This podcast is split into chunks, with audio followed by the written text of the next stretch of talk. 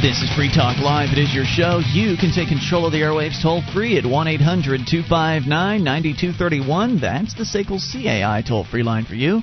And it's Ian here with you. And Mark. 800 259 9231. Join us online at freetalklive.com. All the features there completely free, so enjoy those on us. Again, freetalklive.com. As always, lots to talk about. Of course, your calls are primary if you make them.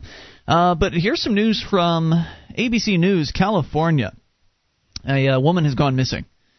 And normally, this is a certainly terrible news.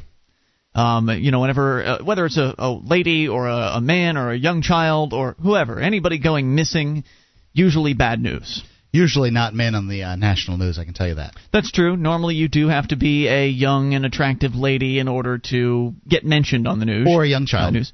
Right. Uh, in this case, uh, the woman in question is Veronica Ruiz, who's a 25 year old. And volunteer searchers could not find a backpack belonging to her. Uh, she went missing one week ago after a difficult breakup with her boyfriend. So, certainly not a situation you want anybody that you love to be uh, in. However, when it's an IRS agent, well, it's hard to really care that much.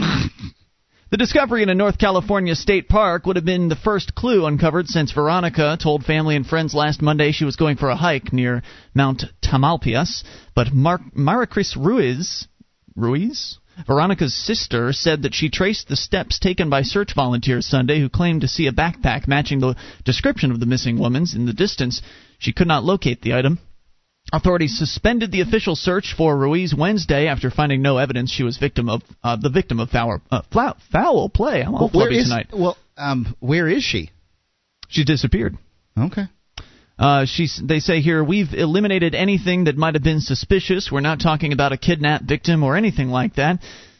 The one of the detectives told said that Ruiz's car was found parked at her house near the base of the mountain. The only things that were missing were her work credentials, her government issued firearm, a backpack, and her running gear. The She's an time, IRS agent and she has a government issued firearm. You didn't know this? Well, I know that some of them do. That there's there's all there's kinds some of sort of enforcement division there. I think. Yeah, there there is there there certainly is. There's there's some amount of uh, government agents, pretty much every right. in every so, agency. So she's essentially she's the worst kind of IRS thug. She's I the mean, armed one. Right. They're all bad news, but she's the worst of the worst. Ruiz, a criminal investigator for the San Rafael office of the Internal Revenue Service, is a graduate of uh, the California uh, University of California at Berkeley and worked at the tax and audit firm KMPG, KPMG before joining the federal tax agency. Her and her boyfriend of two years broke up last weekend, and then last Monday, Ruiz, who goes by the nickname Nikki, called in sick to work. She then declined an offer to have lunch that day with a friend. Some, certainly some strange behavior. During that phone call, she told the friend she was going to go for a hike at the state park to clear her head. Maybe she was having some second thoughts about her career choice. Uh, sounds like boyfriend problems to yeah, me. maybe. Despite the decision by authorities to suspend the official search, uh, a number of people continued on and uh, kept looking for her, but apparently they haven't been able to find Miss Ruiz. I don't know. I just figured I'd bring that up. Just kind of interesting. Why? Yeah, she's just a woman who's missing, but I don't think anyone should care. Because she's an IRS agent? Yeah. Oh, come on. I, I mean, I understand what you're saying. People don't like IRS agents and everything, but it's it's bad for their family, and it's not a good thing. And, and she should come around to uh, realizing that, well, a job with the IRS uh, hurts people, but Nah, I don't think I want to wish ill on her like that. So if she had gone and ruined people's lives as which she likely has, doing her job as an enforcement agent, I certainly wouldn't feel bad if I was one of those people. Right. So if she never came back, then really, what's the world lost? Yeah. I mean, they'll fill her job with some other somebody else. Absolutely so true. It won't, it won't really do anything to reduce the amount of violence that the government is enacting on us on a daily basis. But nonetheless, hmm, good luck. 800 259 9231. Uh, also, now here's a little bit more positive news from the AP. Science fiction writers have suggested a future Earth populated by a blend of all races into a common human form. In real life, the reverse seems to be happening. People are evolving more rapidly than in the distant past, with residents of various continents becoming increasingly different from one another, say researchers. Hmm says uh, one of them said i was raised with the belief that modern humans showed up 40 to 50,000 years ago and haven't changed seems like the opposite is true our species is not static, he added in a telephone interview. That doesn't mean that we should expect major changes in just a few generations, though evolution occurs over thousands of years. Harpending and colleagues looked at the DNA of humans and that of chimpanzees, our closest relative. They reported in this week's online edition of the Proceedings in National Academy of Sciences. If evolution had been proceeding steadily at the current rate since humans and chimps separated 6 million years ago, there should be 160 times more differences than the researchers found. That indicates that human evolution had been slower in the distant past, he explained. Rapid population growth has been coupled with vast changes in cultures and ecology, creating new opportunities for, adapt- uh, for adaptation. The past 10,000 years have seen rapid skeletal and dental evolution in human populations. Here's what I don't understand, though, is um, I, I don't know how it is in other countries. I would imagine in some that it's not as good as it is in the United States. But the the infant mortality rate is very low in the United States, Mhm. which essentially means um, that we aren't evolving. If natural selection uh, is what your, is what evolution is, um, and I don't think that means that. You I don't? think that means that. No, I think that you you know you adapt to your surroundings and your circumstances over time, and I don't think that kids dying is really that much of a factor. well, um, natural selection means that nature selects who lives and who dies. Uh-huh. Um, so I mean, I don't I don't really think evolution's occurring any longer. Something else is occurring. Well, the scientists are saying it's happening at a much faster rate. No. Uh, they're saying Some guy wrote an article. Well, the, no, this is a group of uh, scientists that it's you know published in a peer-reviewed journal. It's it's not really evolution though. Your genes aren't evolving. They aren't. What I was taught was evolution is natural selection, and to me, this is not it. It's, if somebody can call in and explain otherwise to me, I'd be happy to listen. But the, You probably should because I'm I'm certainly no expert on this on this issue, but I, as I understand it, evolution is a little bit more than that. The, the number is 800-259-9231, but nonetheless, the experts say that the past 10,000 years have seen rapid skeletal and dental evolution in human populations, as well as the appearance of many ju- uh, many new genetic responses to diet and disease. For instance, Mark, I uh, I have never had the um, wisdom teeth.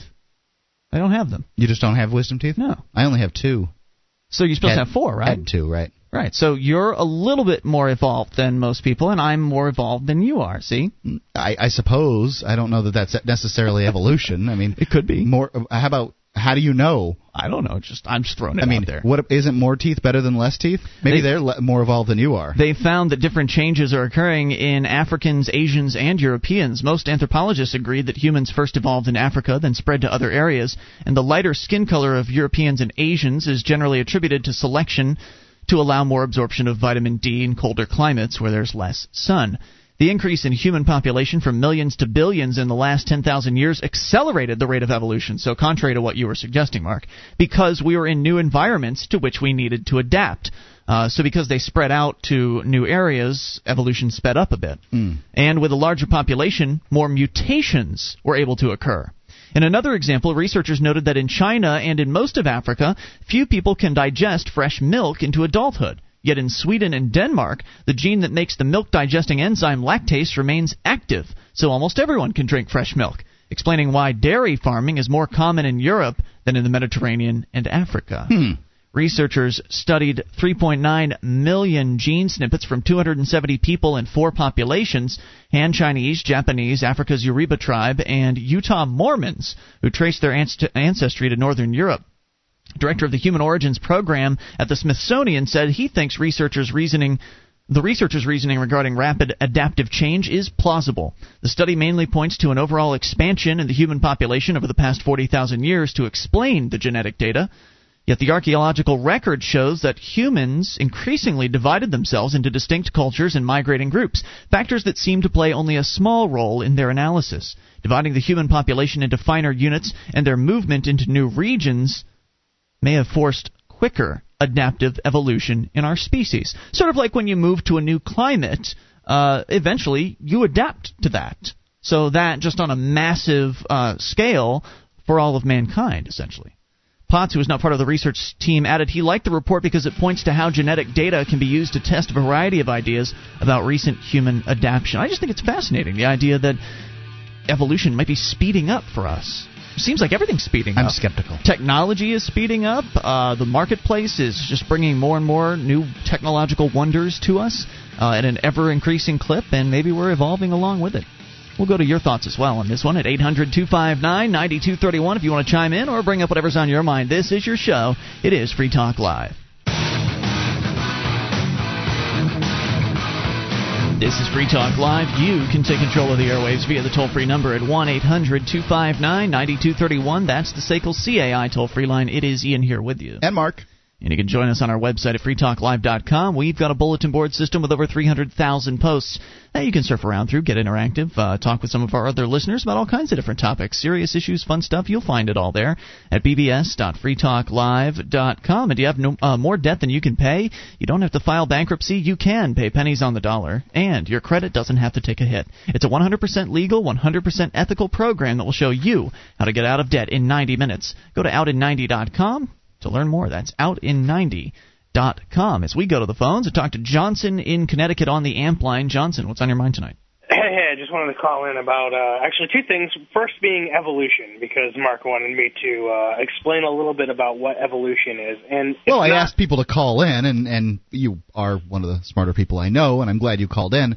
But I'm really curious about this. Um, the, the, the claim is in this article that scientists say um, that evolution is speeding up. When I say that since the uh, infant mortality rate in the United States is so low, that in fact we're not evolving at all right. uh, well, because natural evol- selection isn't occurring. That's not evolution. So I, I'm, I'm torn with this because on the one hand, I sort of say, yeah, evolution probably isn't speeding up, or if it's speeding up, it's not oh, well, maybe it's going to take instead of billions of years, it'll only take hundreds of millions. you know, like uh, so I don't kind of don't understand that whole philosophy of evolution is speeding up, but at the same time. Uh, your idea that natural selection is the only uh, sort of avenue for evolution is incorrect. There are actually several things. There's adaptation, genetic drift, genetic flow, mutation, then there's natural selection, and then there's what's called speciation, which is something that human beings will never ever witness ever, because speciation um, is one of those things in evolution where uh, an, an animal crosses from being one uh, type of animal to another. For example, uh, people talk about like a mammal becoming a bird, or a reptile, mm. uh, you know, or a fish becoming a, an amphibian, or an amphibian becoming a reptile. That sort of things. And the reason why we will never see speciation or no one will ever uh, witness speciation is because that line is if there's no definite sort of point where an animal becomes another animal. Like for example, look at the platypus. It's got webbed feet, a bill, fur, and lays eggs. Is that an animal that's probably undergoing speciation right now? I'd bet, but we're not going to say that. We're just going to classify it as a mammal. Right. I, well, I, I, I kind of get where you're coming from. So there's there's no you know there, there's no way to classify something like that, and you have to speciation is something you'd take from a historical point of view. But on the other side, you know, you were saying as far as natural selection is, you're considering that um, a evolution only occurs when uh, some when when a large portion of a population is being killed off, mm-hmm. and that is not the case. What um, evolution i mean this is sort of a i mean again there are so many different avenues and different methods for evolution but um what it really is is a mutation. When mutations occur in dna they are very very subtle normally unless you're talking about something like bacteria uh, those mutations to dna are very very small things uh, radiation can affect people's DNA uh, greatly, which is why there's such a problem over in Iraq now. All these troops are coming back, and the children that they're having have Down syndrome because their DNA has been so greatly damaged. The troops, that is. And these troops get all sorts of diseases. But if they were mutations that were um, somehow beneficial, or maybe even not beneficial, those might, those mutations may or may not get passed on through breeding. So something doesn't have to die in order for evolution to take place. It just has to be something that is more, slightly more preferable. For example, a subtle mutation might be if uh, a, a girl was born with bushy eyebrows and you know wasn't tweezing them or doing something like that, and maybe she would be less attractive, less likely to have children. That would be the sort of thing that would drive evolution. Sure, maybe is driving it slow. Hmm? It's sure driving it slowly. No, absolutely. Billions of years. Evolution takes a very. But it's it's not driving it nearly as quickly as natural selection would. You know that may or that's that's debatable. I mean, certainly things like uh, a, a huge climate shift would have a much greater effect. I mean, there are certain things that cause faster and slower evolution. Well, it's saying here in the it says in the article that uh, the increase in, in human population from millions to billions in the last 10,000 years has accelerated the rate because of the new environments that uh, we needed to adapt to, and because of the larger population, more mutations were occurring. Right, and that absolutely makes sense. That more mutations would be occurring, and that those mutations would be spreading around, and and and that absolutely makes sense. But I mean, we're going from glacially slow to maybe slightly less glacially slow. I mean, it's it's almost sort of like a joke to say that evolution is speeding up. It's, I mean, okay, it went from imperceptible to imperceptible. All right, so here's my question: uh, wisdom teeth, not having them, is that more evolved than having them? I wouldn't know that. That's a historical that standpoint. I would guess that it's probably more evolved to not have them because uh, the old skeletons actually, it's thought that part of the reason why human beings have gotten uh, smarter is because their teeth have moved out of the way to allow the size of the brain cavity in the skull to expand. So the uh, uh, the the rednecks in Arcadia, Florida, with no teeth are far more are more um, I don't evolved think that than they I am. have no teeth because they were born that way. Oh, okay. I, I'm just trying to clear it up. So there you go. So Mark, that Speaking means of- I'm more evolved speaking than of you. rednecks who are who are uneducated, actually, the other thing that I wanted to bring up real quick is on the BBS. I'm currently uh, I have sort of a discussion going that I'd like people to hear about, get involved in. I'm currently uh, preparing to write a speech uh, for a class on uh, the education system, and I'd Mhm. like some input. I actually got. I thought I was going to have to deliver the speech last week, but I've got a little bit of extra time. So, if anybody wants to jump in, just certain issues on how we can go about uh, privatizing our education system, or, or really marketizing it. Didn't you say that you wanted the speech to be, I guess, approach you you wanted to approach it from you're you're talking to someone that has no idea about liberty, like trying to persuade oh, yeah, them? Absolutely. It's So a general, it's completely general audience, possibly even some people who are going to be very opposed. Um, and the audience is not going to have really sort of any idea. So I, I think a lot of the way that I want to approach it was with a lot of statistics, and I definitely would like to talk about if anyone can help me with the statistics and the, and the data, I'd really like to try and approach how um, the costs would work out. In other words, how a um, a private education system would feasibly be funded by charity, and how exactly how that would work. Um, so that's what I would really like the most help with is if people know like some numbers about how much people spend in charity every year and how much the education system is costing us and you know how how that would work if the education system was privatized. Good luck Or- looking into those numbers. I don't. I certainly don't have them at my fingertips. I mean, just just pulling up from Nobody does. right from recall. I know that it's. I mean, I think it's over 150 billion a year that people uh, contribute to charity in this country. I don't know, you know, to which charities, but just charitable contributions in general. And of course, there's various different ways that you know one could approach a speech like that. You could approach it depending on your audience. Uh, you could approach it from a educational freedom perspective, in that teachers would finally be able to innovate and try different things as opposed to being stifled by the system. Uh, you could also approach it from a more fiscal conservative standpoint and suggest that it would save people money. Uh, of course, then there's the freedom aspect of not having to be forced to pay for things that you don't necessarily plan to use if you aren't going to have kids and that sort of thing. So certainly a wide uh, variety of choices, and people can go to the BBS to uh, to help you out with that. What form is it in, Johnson? uh, it, I believe it's in the general forum Gen- right now. General form. So there you go. Go take a look at that and see if you can give him some assistance. And thanks for the call, dude. Appreciate the uh, evolution expertise. More on the way. You can take control. This is Free Talk Live. Our archives, website, and podcast will continue to stay free. But if you think other people deserve to hear this show, consider becoming a Free Talk Live amplifier for just $3 a month at amp.freetalklive.com. Help free some minds. Visit amp.freetalklive.com. This is Free Talk Live, your show. Bring up anything. Toll free number 800 259 9231, the SACL CAI toll free line. It is Ian here with you. And Mark, And you can join us on our website at freetalklive.com. The features for free, so enjoy those on us, including the Shrine of Female listeners, the dozens of ladies who've sent us their validated photo to prove they listen to the show. Just head over to shrine.freetalklive.com. Take a look at that. Shrine freetalklive.com and movies, lingerie, and marital aids. AdamEve.com has got a special offer for you. Go to AdamEve.com slash talk and get 50% off of one item. Plus, with your order of $17 or more, they'll throw in a free gift. That's 50% off at AdamEve.com slash talk. We go to the phones, to the fun. John in New Hampshire. You're on Free Talk Live. Hi guys. Hey, John, what's on your mind? Hey, it's something been on my mind for a couple of weeks here. It, it seems when this uh, thing I heard on the podcast. I don't. Uh, I, I I don't follow the threads as much as a lot of people. So I Mhm. don't get the divide with the political versus the apolitical because I just don't read all of that. hmm But I do get a sense from what you uh, what you reported, what, what you reported as reporters to me. It struck me in the heart. Uh, You almost got a song out of it. Wow. Um, it, it really, really means something to me.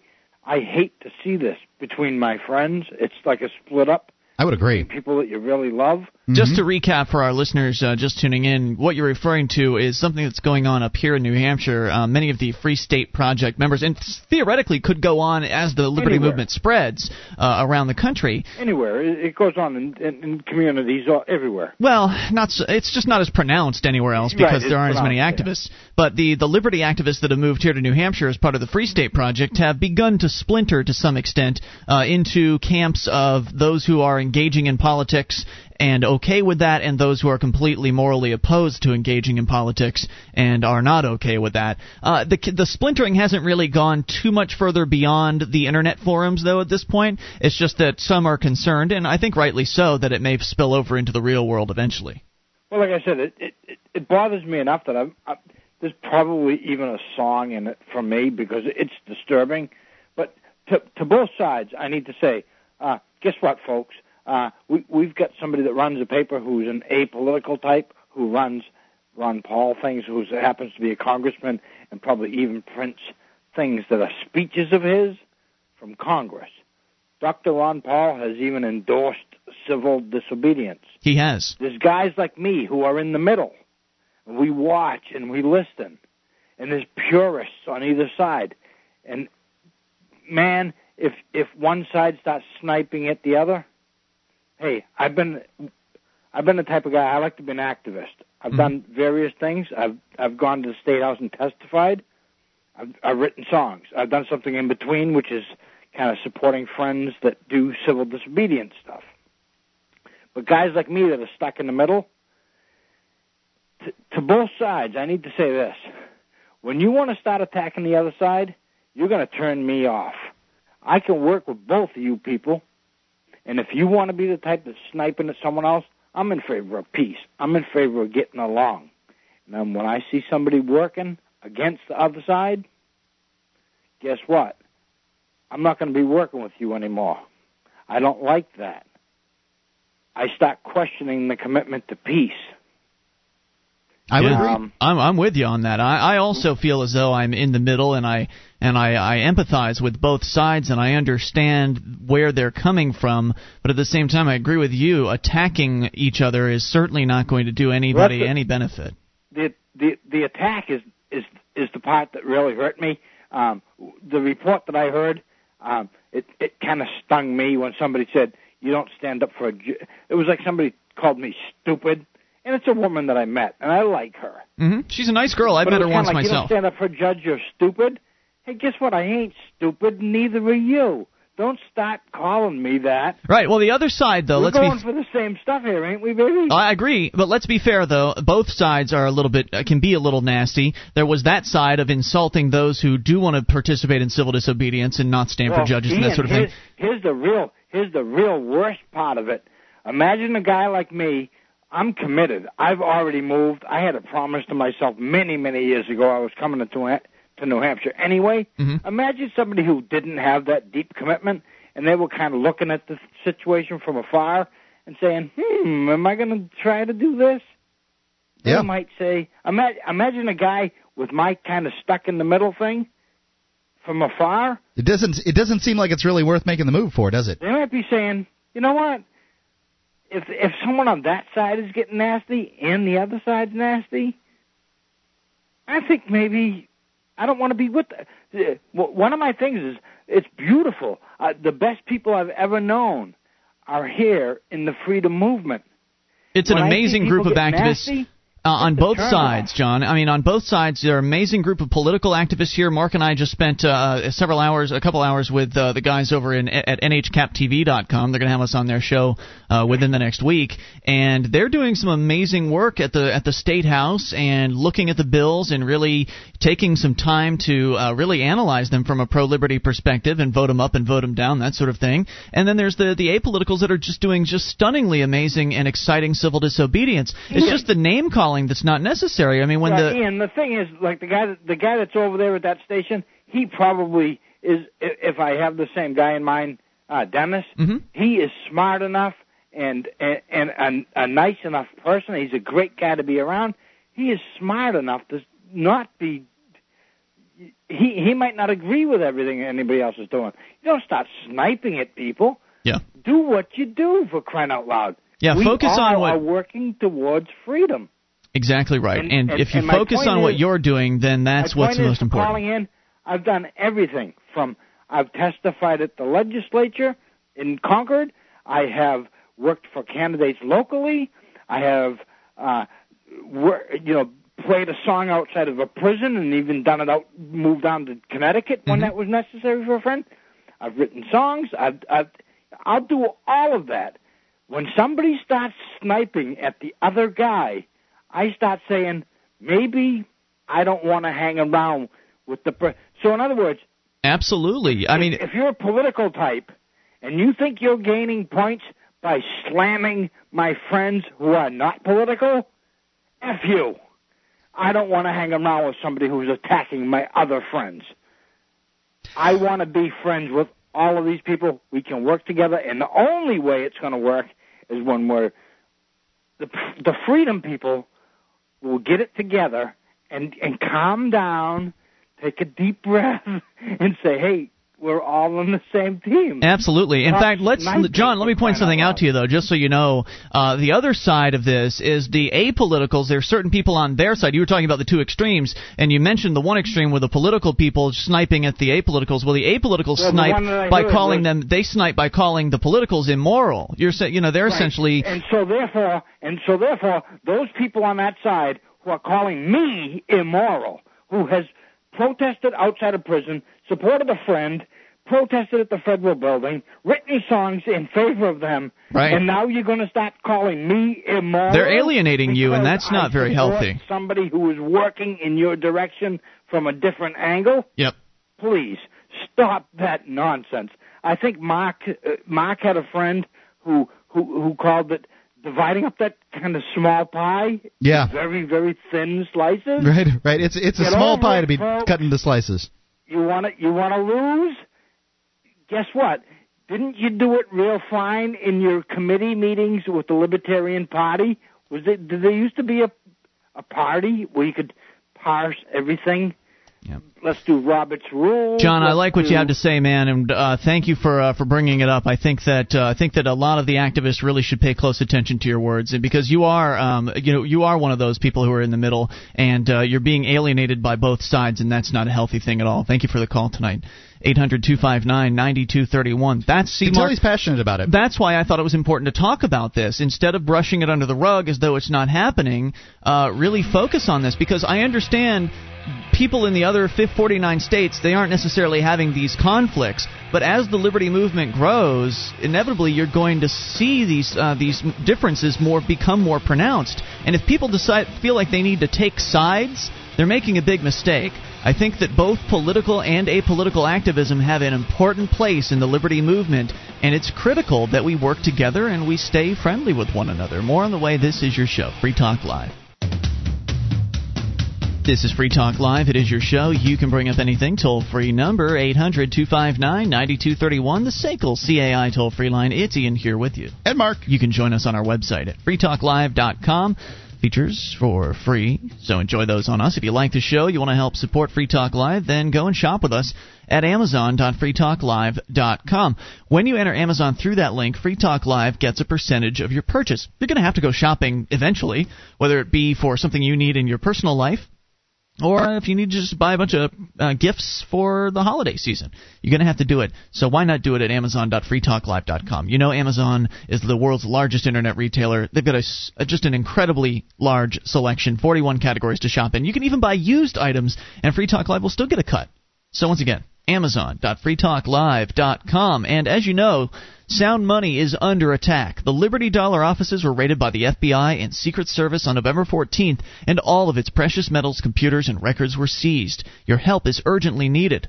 Go to libertydollar.org and sign up for their updates and register for the class action lawsuit. Don't let the government steal your money and destroy the Liberty Dollar. That is, once again, libertydollar.org. In fact, I have an update from Bernard von Nothaus, the monetary architect and the man behind the Liberty Dollar as we know, uh, by the way, Bernard is going to be appearing as long as he hasn't been arrested at the upcoming Liberty Forum. Arrested so, for nothing, right away. Uh, for not certainly not harming anyone. Uh, people that bought Liberty dollars knew exactly what it was they were getting into. I have bought several of them myself.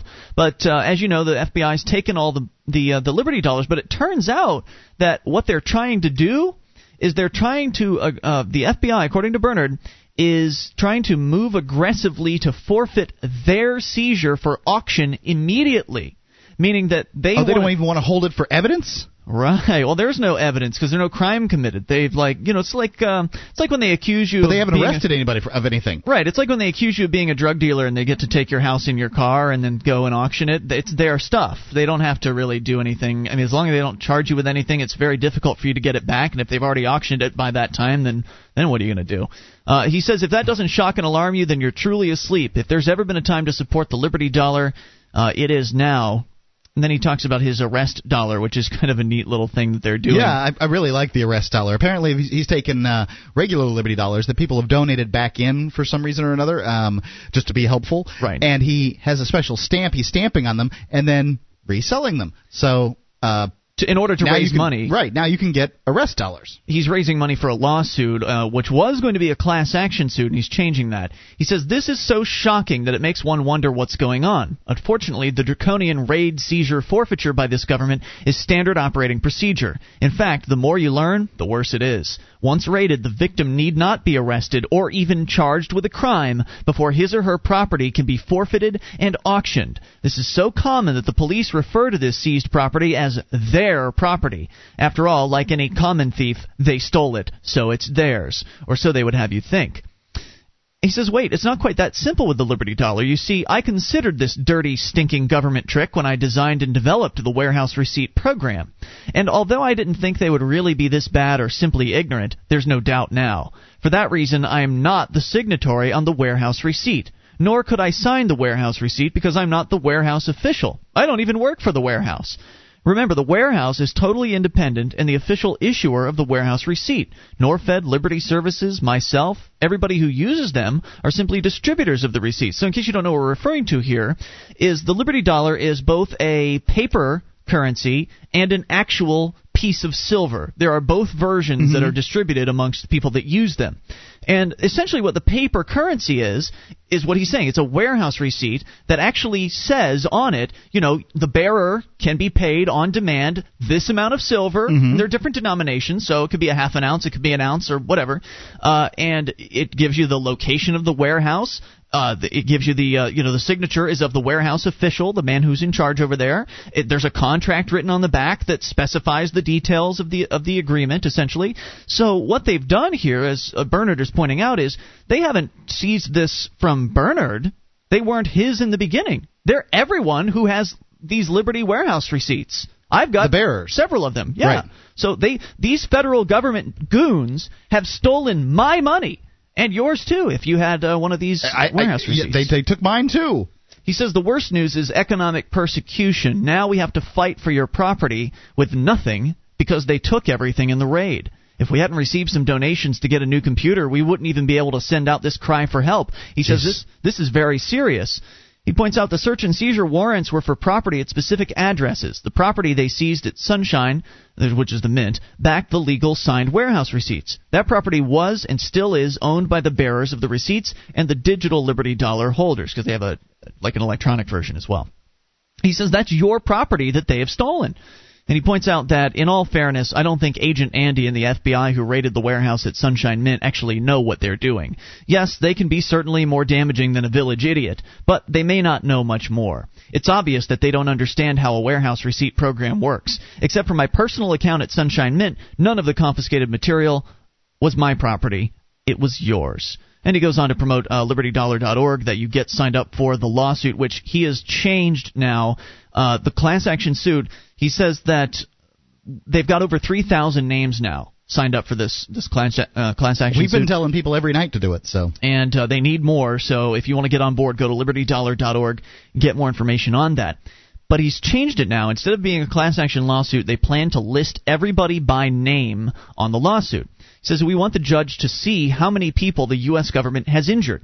It's important for the judge to know that thousands of good people from all over the United States who committed no crime have been injured and need immediate restitution.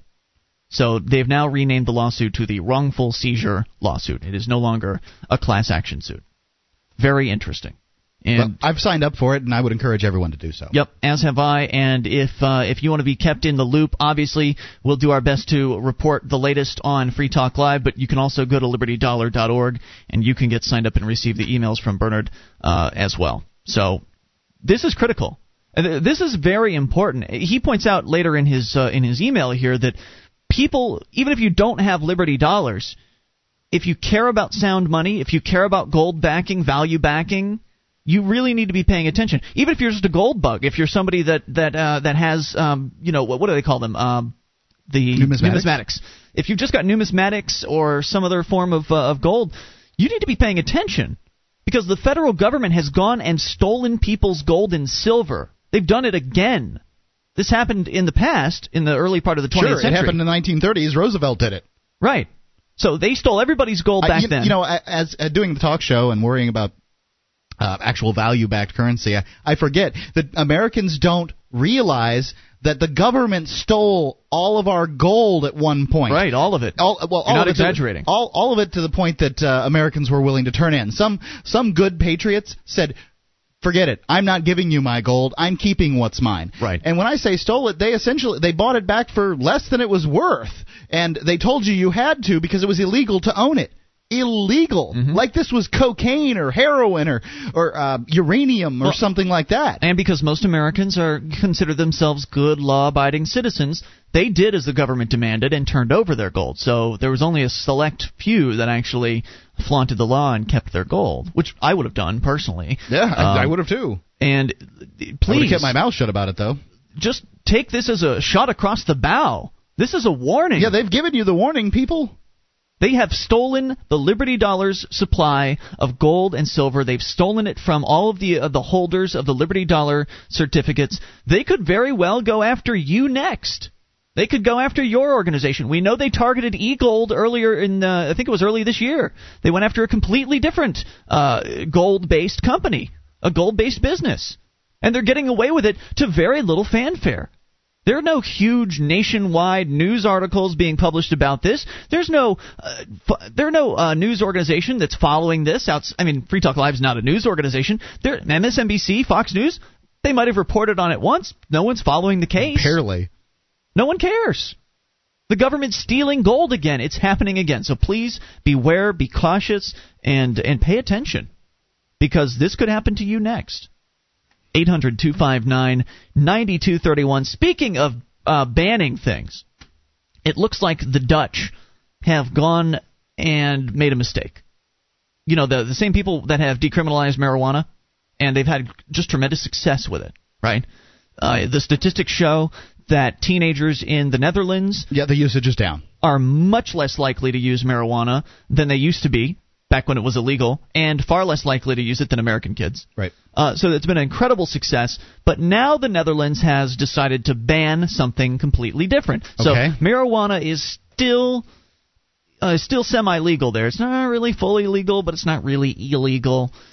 But now they are going to ban hallucinogenic mushrooms, which, believe it or not, it, they weren't banned before. Before now. So we'll talk about that coming up here in hour number two, and we'll talk about why. And it's just a silly reason why. 800 259 9231. That's the SACL CAI toll free line. You can bring up anything. Hour two's on the way. Anything goes. This is your show. It's Free Talk Live.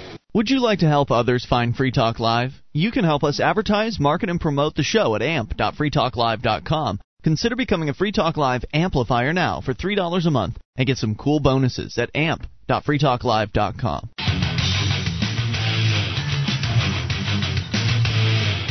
This is Free Talk Live. It is your show. You can take control of the airwaves via the toll free number at 1 800 259 9231.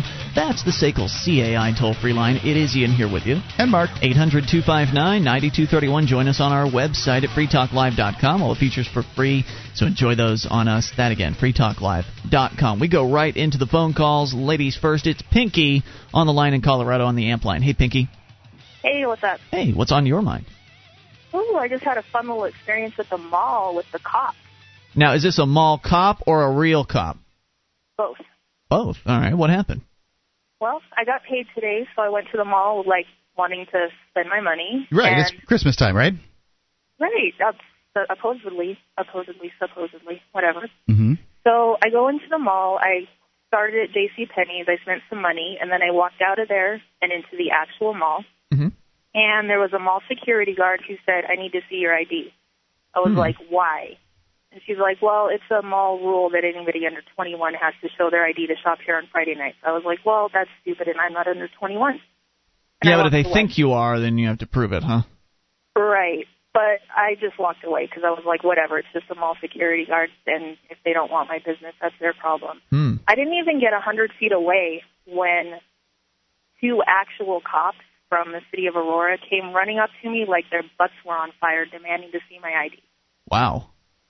Yeah. Well, I guess at that point there, um, you know, the, the the property owner has a a rule in place, and if you don't want to follow the rule, which I, I guess you were following the rule, um, because you weren't under 21, Exactly. it- they have a rule in place that you know that they want followed, and and if you're not following it, I guess you're trespassing. So I Yeah, but I the rule the rule is probably that they have to ask anyone they think is under 21. So unless she shows ID, she can't prove she's over 21. Well, I don't see. I don't know exactly, uh, you know, how what the implementation is, but I would likely say, um, well, I don't think I like your rule. Bye. She could do That's that, but what you I weren't said. walking out, right? You weren't walking out of the mall. You were just walking on. Right. I walked into the mall, and then the cops were there before I got a 100 feet. So Got the it. cops, and this is a city, you know, a big city. This is in Denver, so there's gang problems, and there's cops hanging it out out at the mall to harass people when they won't show their ID to the mall security. hmm I find that ridiculous. Well, again, I, I don't know if that's really is- ridiculous. I, don't know if I can really agree with you on this one because, uh, again, if it's, it is if it is the mall's rule, you weren't really complying with their rules, and in that case, uh, then they have to call somebody to enforce those rules. And unfortunately, the government police are the only protection services we have uh, as But far they as. They were already there, just hanging out, waiting for people. Yeah, and th- like the the cops don't have anything better to do on a Friday evening than Oh, I see. bother the crap out of. Uh, so their job is in to be Denver, at the mall. Colorado. Right. Exactly. because there's all kinds of terrible, violent things that occur at the mall, and the security couldn't take care of. I guess. Evidently. Well, there were those shootings recently, but I imagine those cops were there before the shootings. I remember down in uh, Sarasota there was an actual police substation existing inside the mall itself. So this this is probably typical across the country. It might be. This is the same mall, though. There was a big controversy a few years ago about they wanted more white people to shop at the mall, and I'm white, so I'm like, why are you harassing me? You're the I'm the person you want to shop here. I'm I'm floored by that uh, uh, controversy, true. but okay. the Simon Mall in Aurora, Colorado. Hmm. They um, I don't know. It got into the media that they wanted more white people to shop there. So what happened after the police uh, ran up, as you say, with their butts on fire? I said, "Is that a law that I have to show you my ID?" And they said, "No, but it's private property, so you have to either show it or you have to leave." And I said, "Well, then I'm leaving because There they obviously don't want my business." Did you point out that you had just finished? I mean, you had a J.C. Penney bag in your hand at that point, right? No, I didn't. I the Aurora cops don't have the best reputation. I didn't want to get into it with them. No, I I, think you made your point. I, I, I think that's enough. You had a bag in your hands. Um, you don't need to. You don't need to make any points to the police officers. The police officers are mindless goons that are going to go and uh, you know do what they're told to do. They, you know, uh, it like the security guard, maybe they need to be told, look, I was I was here to spend some money, but your stupid enforcement of this stupid rule has Yeah. caused me to leave, and I'm going to go some other place where I can spend my money and buy gifts for the people that I love, and it's not going to be here. And you're running cus- uh, customers with money out of their hands out of this place. Yeah, specifically, I would have I would have definitely told that to the security guard, and I would have even considered going back and returning whatever it was I just bought from J.C. Penney. You know, and you can make uh, telephone calls to some of the stores that you th- that you were considering going to. Mm. Ask to speak to the manager. Say, "This is what happened to me tonight, that's a great idea. or last night, or whatever." Uh, it it would take you 15 minutes. You can make two or three calls. That would have a huge effect because these Call mall managers, management. these managers do not get calls like that. They have That's no true. idea. I think it makes That's it makes sense to call the managers of the stores, but also give a call to the actual mall management as well while you're at it. I will definitely do that. I am full of good ideas, Pinky. well, so now the the cops at that po- at the point when you decided to walk away and leave the mall, did they press the issue or did they let you walk off? Oh, they were like, we have to escort you out, and so they whatever. escorted me. But that was I it was though. they okay. didn't they didn't bug you after that. Nope, they just walked, and I ignored them. You know, that's not. I mean, it could have been worse. Uh, certainly, they could have been much more belligerent with you. Uh, and and the fact is, you didn't show the uh, the security guard your ID per his request. So I think the mall, as silly as the rule is, as far as their their private property and their right to control it, they were certainly within, well within their rights to to ask those things. I, I agree with you that the rule may be silly, but at the same time, I also understand that they don't want the mall packed with a bunch of little uh, high school brats uh, causing trouble and you know making it so that it's an undesirable shopping experience for anybody over the age of 21. So I can understand but where the mall's rules came from. I can't understand 19 year olds hanging out at the mall. Is that what they're cla- they're claiming happens?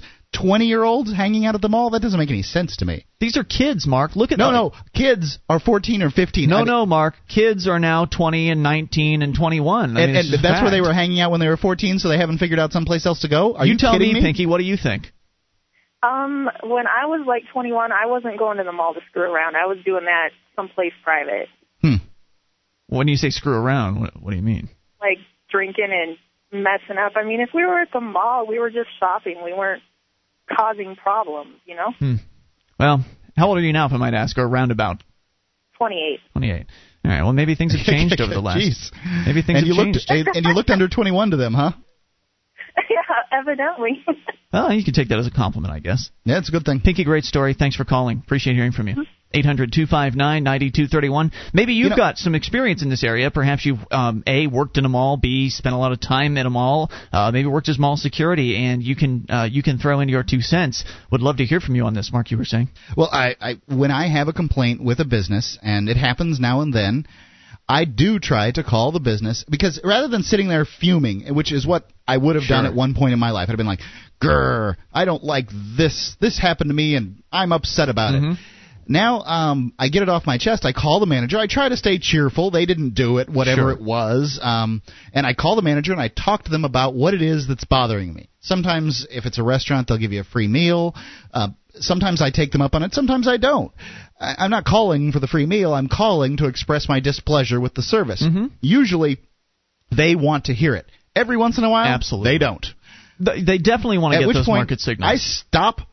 You know, then I know I want to stop doing business with it. If they're rude? Yeah, if if they if they don't want to hear my complaint, and they're the manager, You're, Yeah. I th- I totally agree with that, Mark. And there are a lot of people that are very they're very timid about approaching management when there is when there is a problem, and it doesn't even have to be a big problem necessarily. Um, you know, maybe I'll seem petty for this, but just to give you an example, uh, no, I think Julia, you should call on all, um, any complaint you have in a business. Julia and I, and I totally agree with the way you want to approach it. You approach it as as though you're understanding that mistakes have been made. You to- please don't be rude with the management. Uh, it's good to be nice because they appreciate it when you're nice about a problem. They really do. And you being nice about a problem will uh, more more than likely result in them giving you better service or making good in a more appropriate manner than they might with somebody who is rude. Sure, they So- want they want to uh, be good to a customer a customer that's going to come in and be nice Exactly. and pleasant to deal with. So there, we, Julia and I were out at some dinner recently, and they brought. Uh, we ordered a soda, an orange soda that w- was bottled, and it was something that was made um, for that particular business.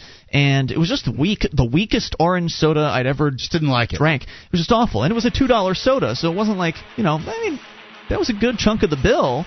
Uh, so I talked to the the waitress and I said, hey, you know, I was just very very nice about it. And I said we didn't really like this soda, and you know we we only had like a couple sips of it, so obviously we didn't drink the whole thing, try to scam them or anything.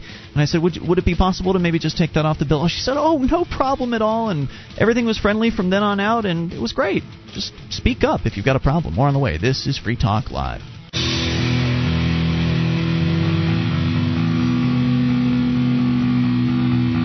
This is Free Talk Live. It is your show. You can bring up whatever's on your mind toll free. 800 259 9231. That is the SACL CAI toll free line. It is Ian here with you. And Mark. 1 800 259 9231. You can join us on our website at freetalklive.com. The features there for free, so enjoy those on us. And uh, those features, by the way, include archives. So if you've missed a moment of the show, just go and download them right there from the front page of the website for your downloading convenience at freetalklive.com. The New Hampshire Liberty Forum's a proud history of supporting true hard currency. At the first forum, Dr. Ron Paul called for the restoration of constitutional gold and silver. This January, Bernard von Nothaus, the monetary architect of the Liberty Dollar, will join Ron Paul at the 2008 Liberty Forum. Register now at freestateproject.org slash Liberty. That's freestateproject.org slash Liberty Forum and use the code 2008FTL to save 10%. That's 2008FTL, all one word, to save 10% on the Liberty Forum. Did I mention Free Talk Live will be in attendance, broadcasting live as we did last year, and we're talking about maybe doing an extra show this time out. Uh, last time we did Friday and Saturday night. This time the uh, the ex- the excitement has expanded to Thursday nights, so I'm thinking we should be there for that. I, I agree that we should be there on Thursday night. Uh, it's our our big sponsor, SACL CAI, is going to be sponsoring the uh, yeah the cocktail get together party Mm-hmm. that Thursday night, and I don't. I feel like uh, we really should be there for that. and I'm actually pleased Rub because elbows, schmooze. I think that, of little thing. cocktail thing actually starts before Free Talk Live, so we can go and actually hang out there for at least an hour or so before we Does have that to mean drunk people will be watching our show live? We love that. Oh, great. There's nothing wrong with that. we don't mind. No, it'll be good. All right, 800 259 9231. We were talking about customer service uh, a few moments ago. And if you've got any stories you want to share about a bad experience that you had at, well, it doesn't matter where, restaurant, store, whatever, and how how well or how poorly you were handled, I'd be interested to hear uh, your stories on that one. I know Johnson has uh, suggested that I talk about uh, the Albertsons incident. Though I don't know if that's a good example because I had to use leverage on that one. I guess I'll talk about it. Did we ever name the? Did we ever name that store in the past? I don't know that you have. Well, now we have. Down in Florida a couple years back. Uh, let's see. We were out. Johnson, uh, former co-host who called earlier, Johnson and my girlfriend at that time, Jackie and I had gone to Albertsons to pick up some food. I think Jackie and I got like seventy-five dollars worth of groceries. Johnson was buying a pack of cigars, and I'm trying to recall the details here. Basically, we all went up to the checkout together, and Jackie had, you know, put the groceries up there. All of it had been rung up, so seventy-five dollars worth of groceries had been rung up, and then the cigars came out. At that point, the cashier asked all three of us for our identification.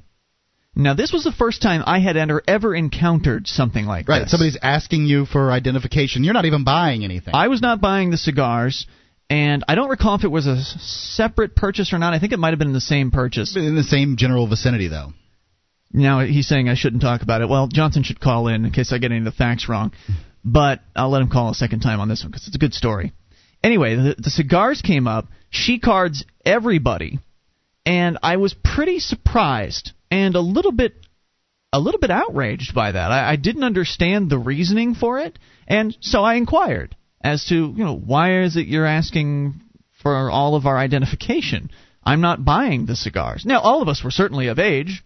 Wouldn't have been an issue necessarily. Nobody was trying to scam the store. Mm-hmm. And she said that you know, well, it's the rules. And I wanted to know if it were if it was the the law or if it was just a, a store rule. And it's, and, And, the- and by the way, that question simply does not work because the person who is enforcing the rule, whether it's a rule or a law or whatever, doesn't know. Will likely say it's a law simply to uh, foist the uh, uh, the uh, burden of, off of themselves. Hey, look, I'm just following the law here. It worked for the. It pretty much worked for the Nazis in uh, in Nuremberg, right? Well, it didn't exactly, but that's how people think. Look, it's the law. And they don't know. They're not lawyers. Their boss told them to do it, and they don't know if it's the law or, or some company policy or what. Right, so she wasn't really too sure, but the manager happened to be standing right there at that time, and Johnson's on the line with us again here. Johnson on the amp line, you there? Hey, yeah, I'm here. All right, am I uh, am I wrong on anything so far? Uh, no, it sounds right so far. I mean, I, I a little bit because I'm listening on the stream. So when I called in, I switched over, so I might have missed a little bit. So, Um, so I'm up to the point uh, here. My concern is before let me stop you a little bit. Uh, weren't you paid off to not talk about this? No, I don't think so. Name the store. No, I think I was just doing them the favor of, of not naming them in the past. I I thought you had discussed this with them, and they gave you something like a couple hundred dollars worth of groceries. Well, I was going to tell you, I was going to talk about what they did.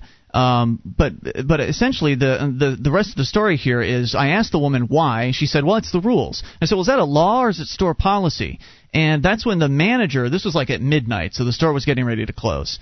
Uh, and so that's when the manager, who happened to be standing nearby, uh, came up, and I don't recall if he specified if it was the law or store policy, but he essentially explained that the reason for it was so that there couldn't be kids all together buying alcohol for one another or that sort of thing. Right. Buying, Like you know, if if uh, one 21 year old kid comes in and then uh, he's got his girlfriend and and a couple other friends who are all bele- beneath the age of 21, you know, he just loads up a shopping cart full of beer and he's got an ID that's good and the rest and you know, it's it's clear and obvious that the, these kids are going to go have a party.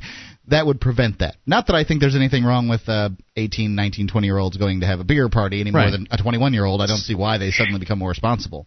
so Mention the part about the you know when you said, "Well, I think this policy is asinine"? That's what I was. That's what I was about to get to because because I said, well, wait. So that means that all they have to do is sit out in their car and send somebody in. Uh, you know, or what if what if a woman is coming in with her, uh, you know, an adult woman is coming in with her ten year old.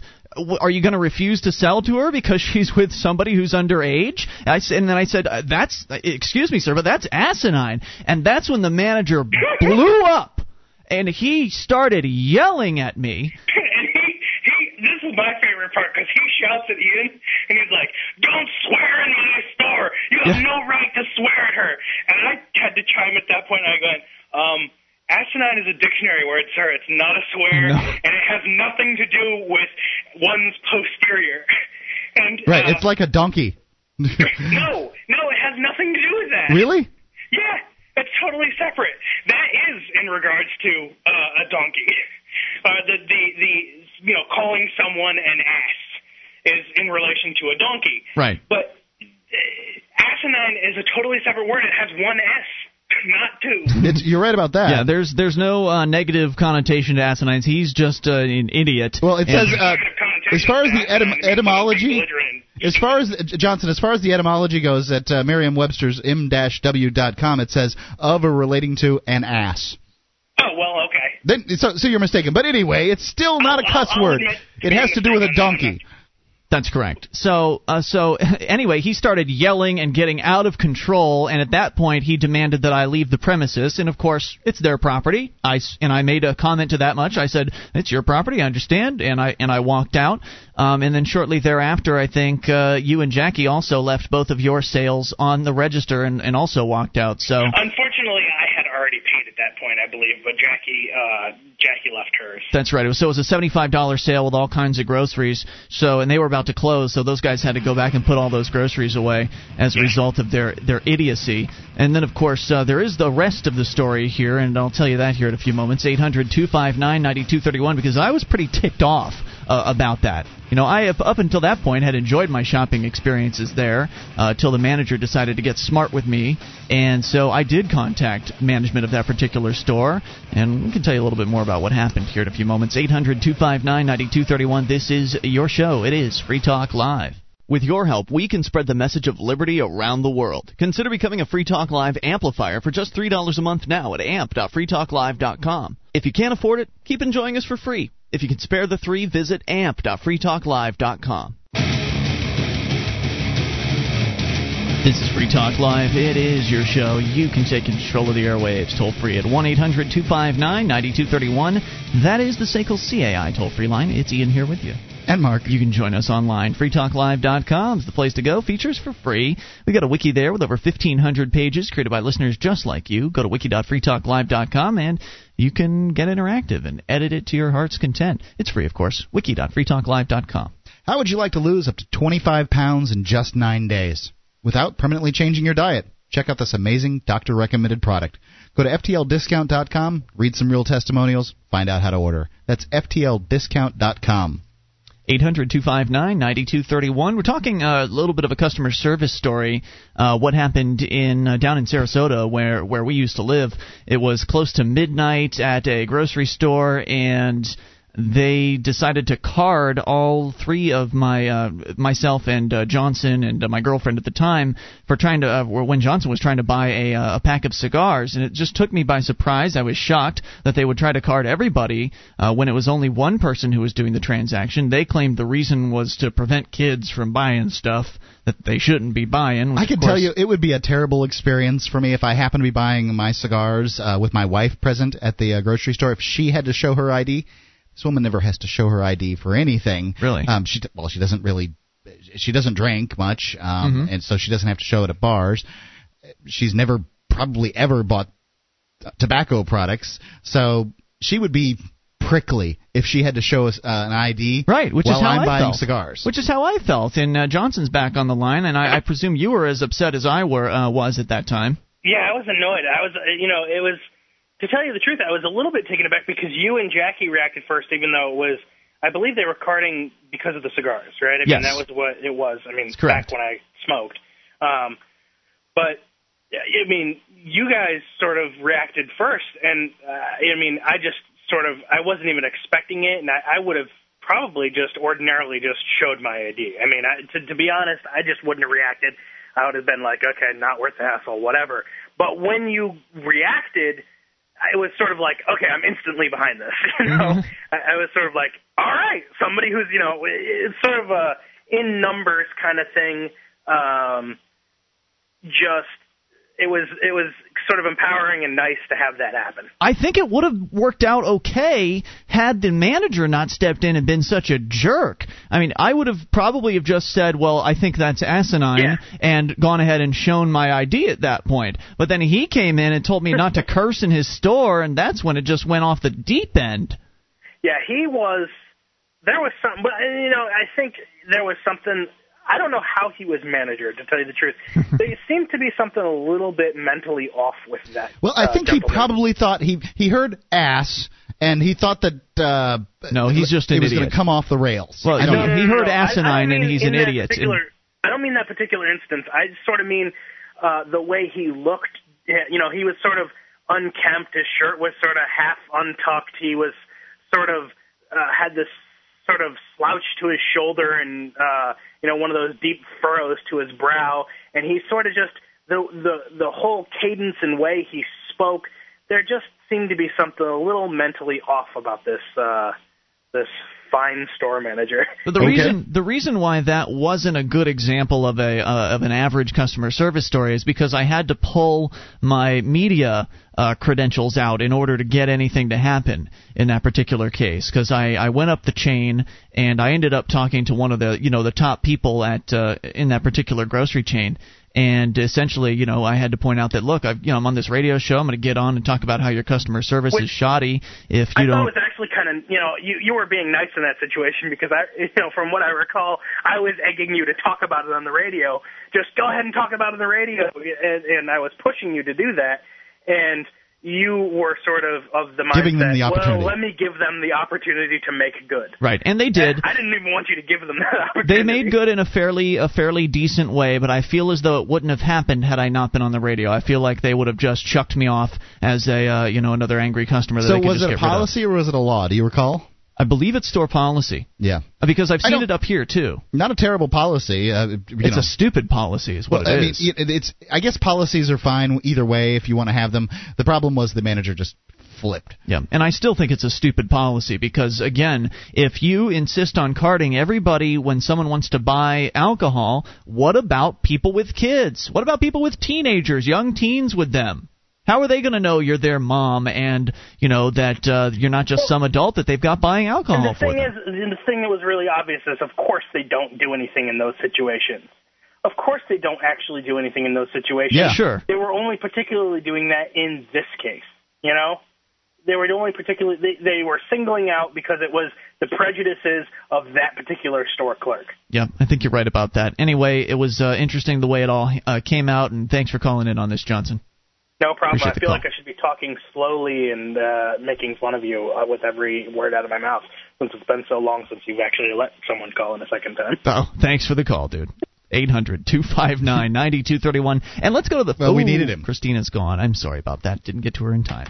Uh, 800 259 9231. So, whether you've got a uh, customer service story, maybe it's a nightmare story like that one was, it was just awful because. I wanted that $75 in food. I really didn't want to leave that food there, but had to teach them a lesson, you know? Hey, well, there's grocery stores all over. There's well, not not ones that are open till midnight. Not That's most, true. Most grocery stores not that way, but here in uh, where we live, there's a 24-hour one, which is nice.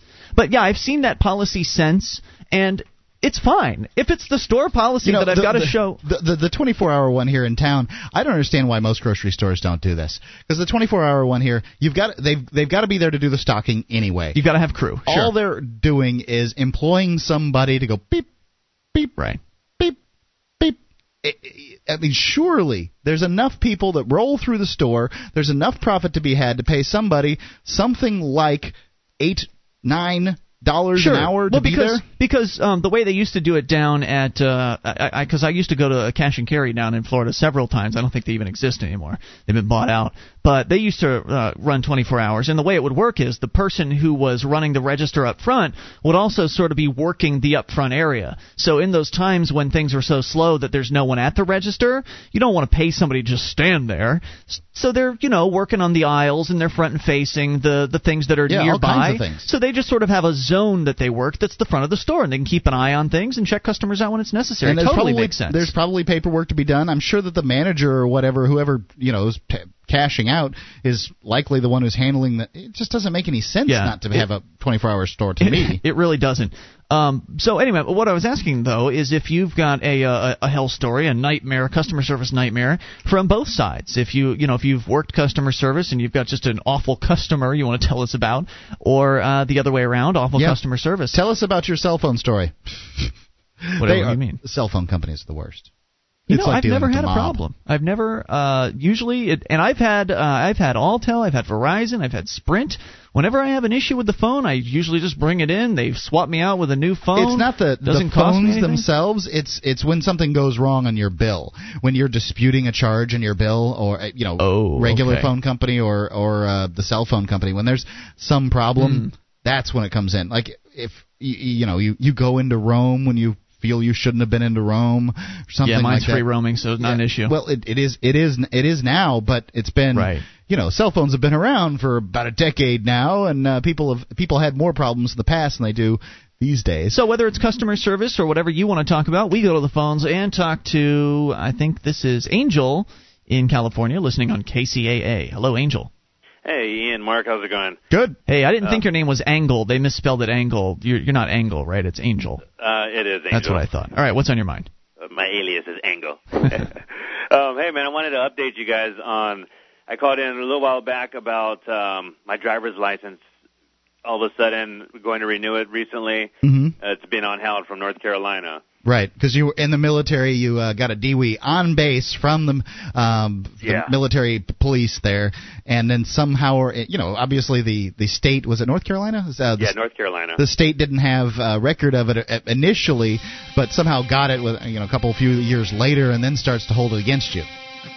Yeah, that's right. And uh, And so you had to jump through all kinds of hoops in order to get everything back in line. I'm still jumping, and the fees are just mounting and mounting. Today Let's get an update like- from you here in a moment. If you can hang through, we'll bring you back. 800 259 9231. The latest with Angel's uh, ID situation, driver's license situation. It's just an absolute nightmare for him. And we'll hear from you. I mean, you want to talk about bad customer service. There's plenty of it with government. More on the way.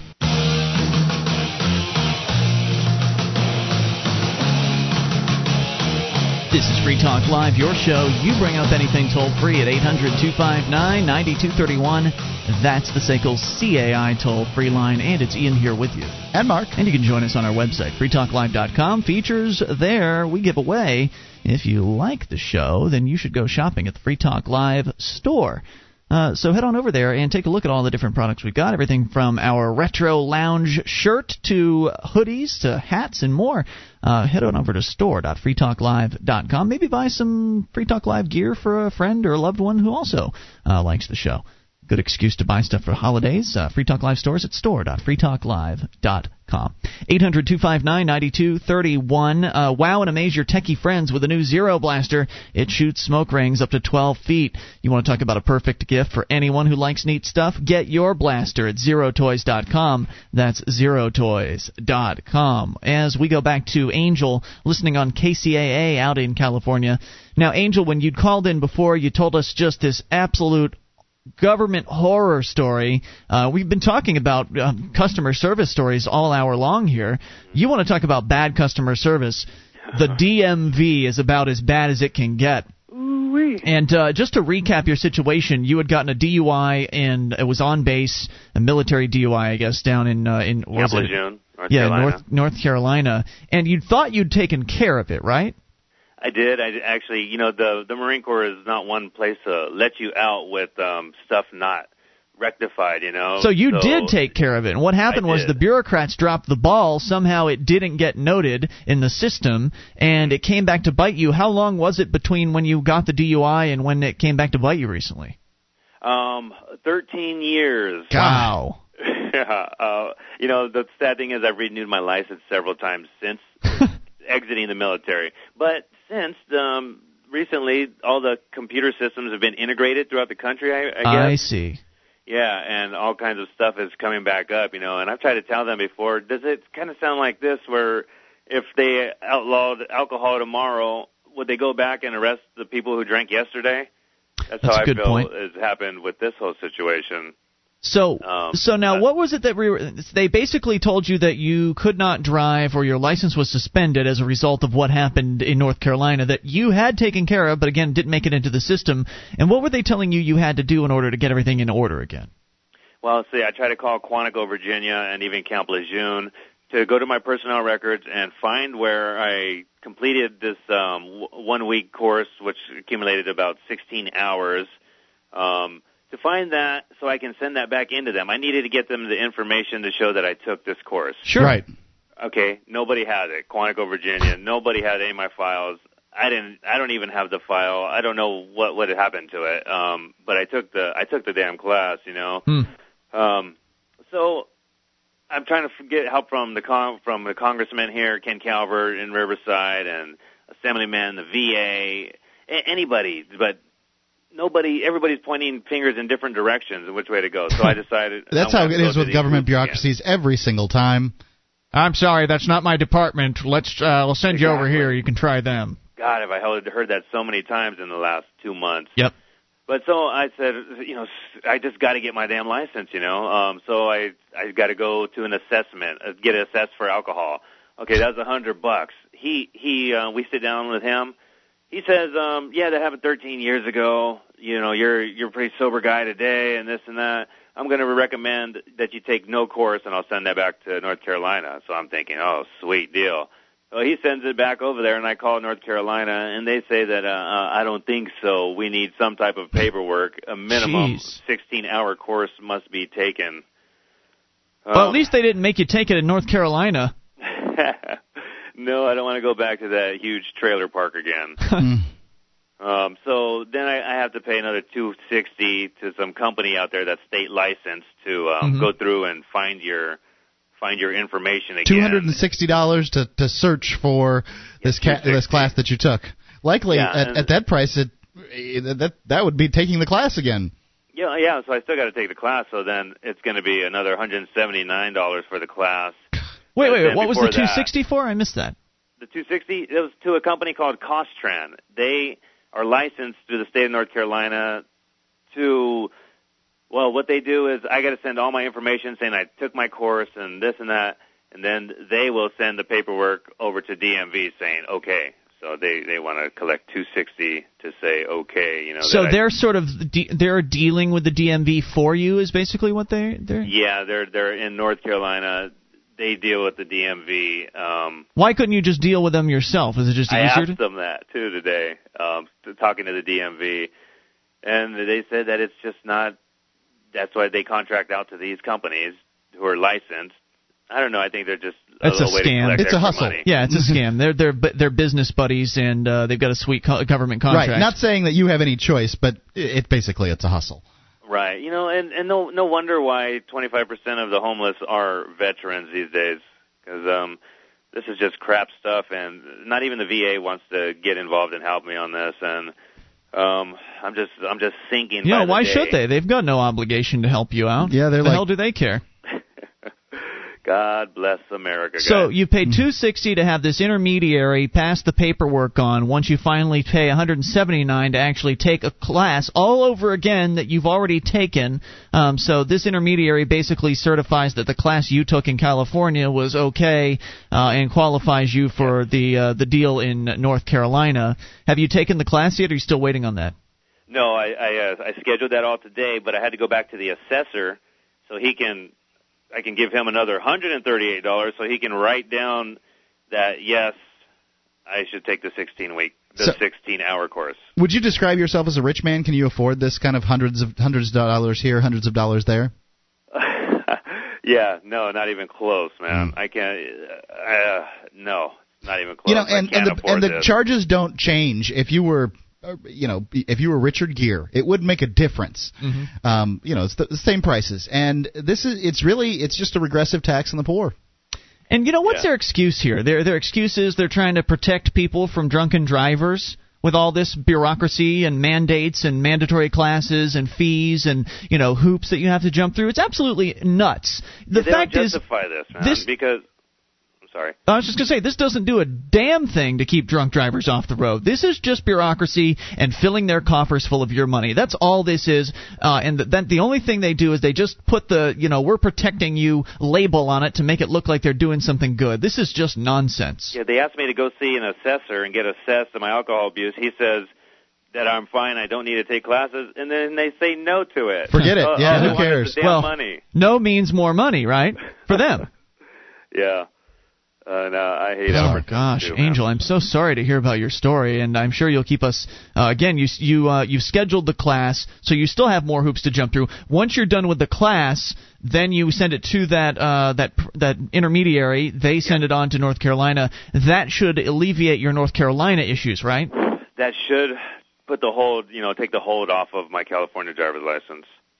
And that would end And it. um, then. you know, I'm gonna have to miss work hours of, you know, some hours of work to go sit two hours um, a, a day, you know, for three times a week to get this thing settled as soon as it can. And yeah, like I said, I, I can't afford to do any of this stuff, but it's gonna have to come out of my ass somewhere. Well, Angel, good luck, and uh, thank you for keeping us informed on this, and we appreciate the call and the story.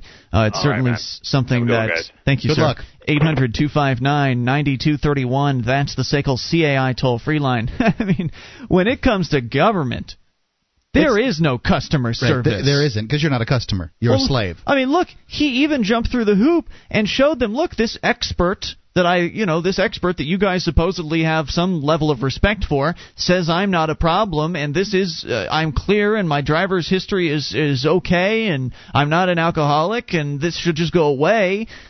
Then they say, no, you know, that wouldn't make it so we get our money. So you're going to have to go and jump through these hoops anyway. Because we can make you, because we've got the guns. And if you don't have your car, you can't get to work. Yeah. So we got you where we want you. Tough. It's really like dealing with the mafia. Really is. It's like dealing with a, a gang of criminals. Because there really isn't that much difference between the government and a gang of criminals. The only real difference is the government's managed to fool everybody into thinking they're not a gang of criminals.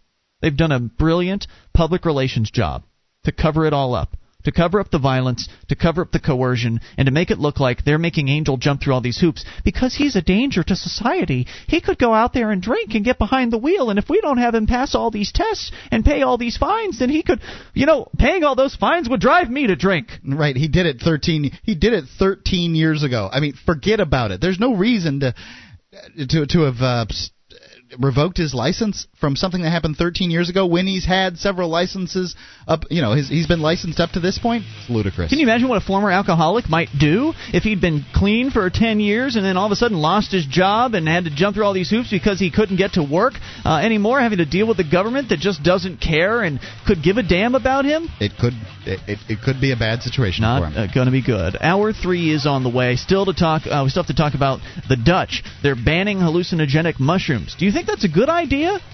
We'll explain, and we'll talk about it with you about whatever you want. This is Free Talk Live. Hour three's coming up. One of the bonuses you'll get as a Free Talk Live amplifier is access to our classic archives. For just $3 a month, you can become an amplifier and you'll help us get on more radio stations and MP3 players. Get the details at amp.freetalklive.com. That's amp.freetalklive.com.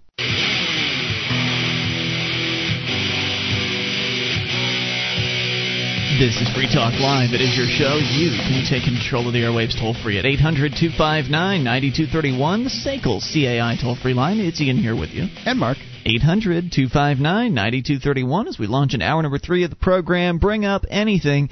Uh, we go uh, to the world of the Dutch, the Netherlands, in fact, to an AP story, I believe. Uh, yep, the Netherlands apparently is going to be banning the sale of hallucinogenic mushrooms. Now, this is the same country that was so innovative as to be one of the, the leaders in actually decriminalizing marijuana for re, uh, for recreational use. So you'd think they'd get it in regards to uh, the the whole drug war thing. Well, they're currently legal. Psilocybin mushrooms are currently legal there, right? Well, they they're announcing they're banning them now. well, they, yes. they they were uh, let's say They a year legal. ago they were legal. Right. Why is it that they've decided that it's a good idea to ban psilocybin mushrooms? Your, it's your typical government excuse to uh, to make a new law. Something happened to one person, and so now we must prevent you from uh, using these in, in a legal manner. Well, if if that was the case, then uh, you better watch out for the statin drugs that they use to lower cholesterol that uh, the the, the uh, pharmaceutical companies give out. I mean, something happens all the time with those. They kill people. Well, here's what uh, what happened here. The government announced uh, Friday rolling back one element of the country's permissive drug policy after a teenager on a school visit jumped to her death after taking the fungus. The decision will go into effect within several months, said their Justice Ministry spokesbureaucrat. Now, b- before you go any farther, what if this had been a teenager that was drinking too much alcohol that jumped to her death? Has that ever happened? Yeah. Would we outlaw alcohol as a result? Lovely question. I think that'd be asinine, personally. Yeah, it would be dumb. But this is how people have to think about it: is these these things are best related to one of two drugs, depending on what the situation is. Either alcohol or tobacco can always, almost always, be related to um, any illegal drug. That's a great point. You have to ask yourself these questions. Um, when it comes to addiction, ask the question from the, uh, the tobacco standpoint. And when it comes to Effects. you know, um, mind altering and effects, ask yourself the question from an alcohol standpoint. Right. I mean, alcohol. If Nothing you, more dangerous than that stuff. It really is incredibly dangerous. If you drink enough, you get to a point where you don't know what you're doing. right. Talk about mind altering. You don't think alcohol is mind altering? I mean, forget marijuana. Marijuana cannot be as mind altering as alcohol. Nobody Just- on high on marijuana any- will jump off a building unless they specifically want to kill themselves. But you know the uh, the no one ever alcohol, thinks I can fly. Drink just a got-" fifth of that stuff. Tell me your mind isn't altered. You can barely function. Well, uh, according to the bureaucrat, he says the problem with mushrooms is their effect is unpredictable. He said, and shops caught selling them will be closed. Marijuana and hashish are technically illegal in in the Netherlands, but police don't bother to prosecute people for possession of small amounts, and it is openly sold in designated cafes. Possession of hard drugs like cocaine, LSD, and ecstasy is illegal, and mushrooms will fall somewhere in the middle. He says we're not talking about a non-prosecution policy, but we will be targeting sellers. Psilocybin, the main active chemical in the mushrooms, has been illegal under international law since 1971. And it's conjectured that this is what caused abstract thought in uh, the, the primates that later became humans. Uh, Really? There's, there's a theory out there that psilocybin. This I've not heard. Uh, that, yeah, um, yeah, it's it, it- it's out there. Psilocybin mushroom is what uh, caused a jump in evolution in the human brain.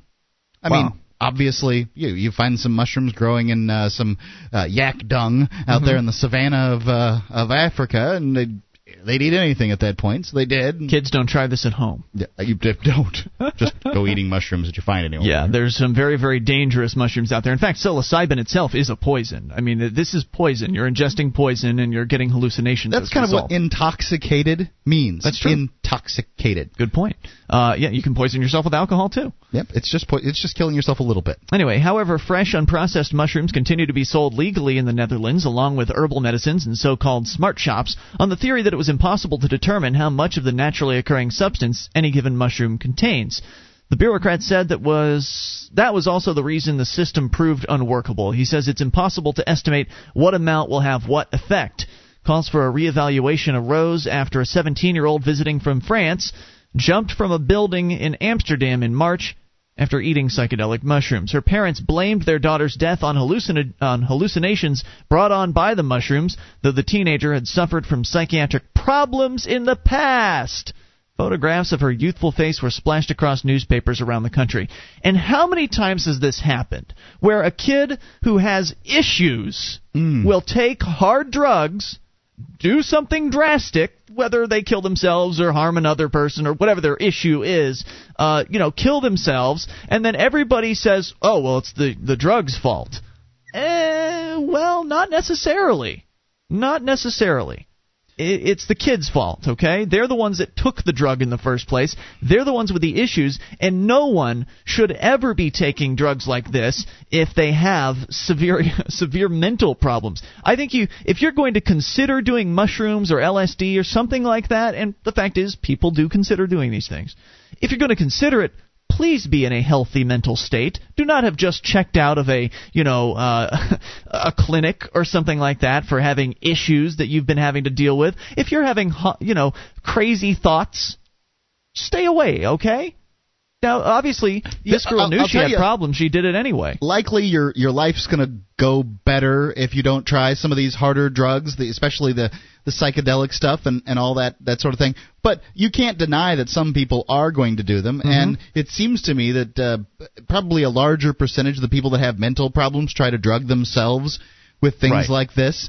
And I, I just to to punish the whole population and, and really it is punishing the whole population. Right. I don't mean the people that decide they want to do drugs. I mean the whole population because in order to stop people from doing drugs or attempt to stop people from doing drugs, You got to crack down. you got to crack down, you got to put people in jail. Who's going to pay for it? Look, I'm not doing LSD. I don't want to put people who are doing LSD in prison. I'm not doing psilocybin mushrooms Right. and I don't want to pay to lock them up.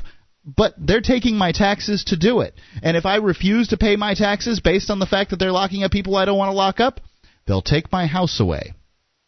Yeah, uh, and by the way, I'd like to just point out that from the people that I've known, and I've known a number of drug users in my life, all of the stories I've ever heard about mushrooms relatively benign.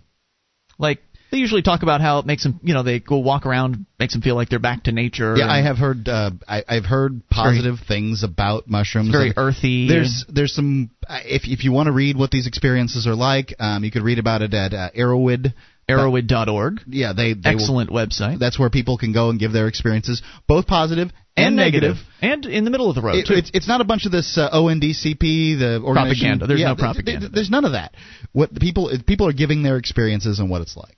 So, um, of course, it could be dangerous to some people in certain circumstances, but all of the the reviews, if you will, that per- I've personally encountered have been very glowing in regards to mushrooms. Uh, people have really enjoyed their experiences with them, and uh, they aren't considered as hard as uh, as some other drugs, as other hallucinogens like an LSD or or something like that. It's supposed to be more of a a natural experience, but at the same time, you do need to understand you are poisoning yourself. You are taking a dose of psilocybin that there's you know there's no way to measure it necessarily, uh, which of course is a reason to have this in the legal market because you could you could have psilocybin manufactured without even having to eat a mushroom. I mean, from what I understand, these aren't the most pleasant things to put in your mouth. I mean, they, it's not they'd like have, a not have like- something more pleasant and something safer. Yeah. Uh, like likely if we if we uh, instead of uh, uh, Amsterdam having it as this sort of gray market thing where they the police don't come out and arrest uh, stores for selling it, instead just decriminalize it. Just go ahead and decriminalize it. Then people can, you know, they they, can manufacture things that are safer for people. It's, uh, you know, it, it's just it's silly. There the government the- creates the problem, then tries to solve it with Right. more laws. There are all the reasons in the world to make these products available in the marketplace without police persecution and without any government laws surrounding their sale.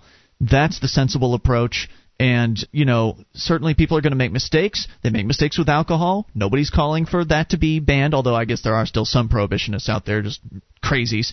Uh, and it's just it's they're nasty from what I understand. Taking these things, most people don't want to do it. The the the worst stories I've ever heard personally are that it's just gross.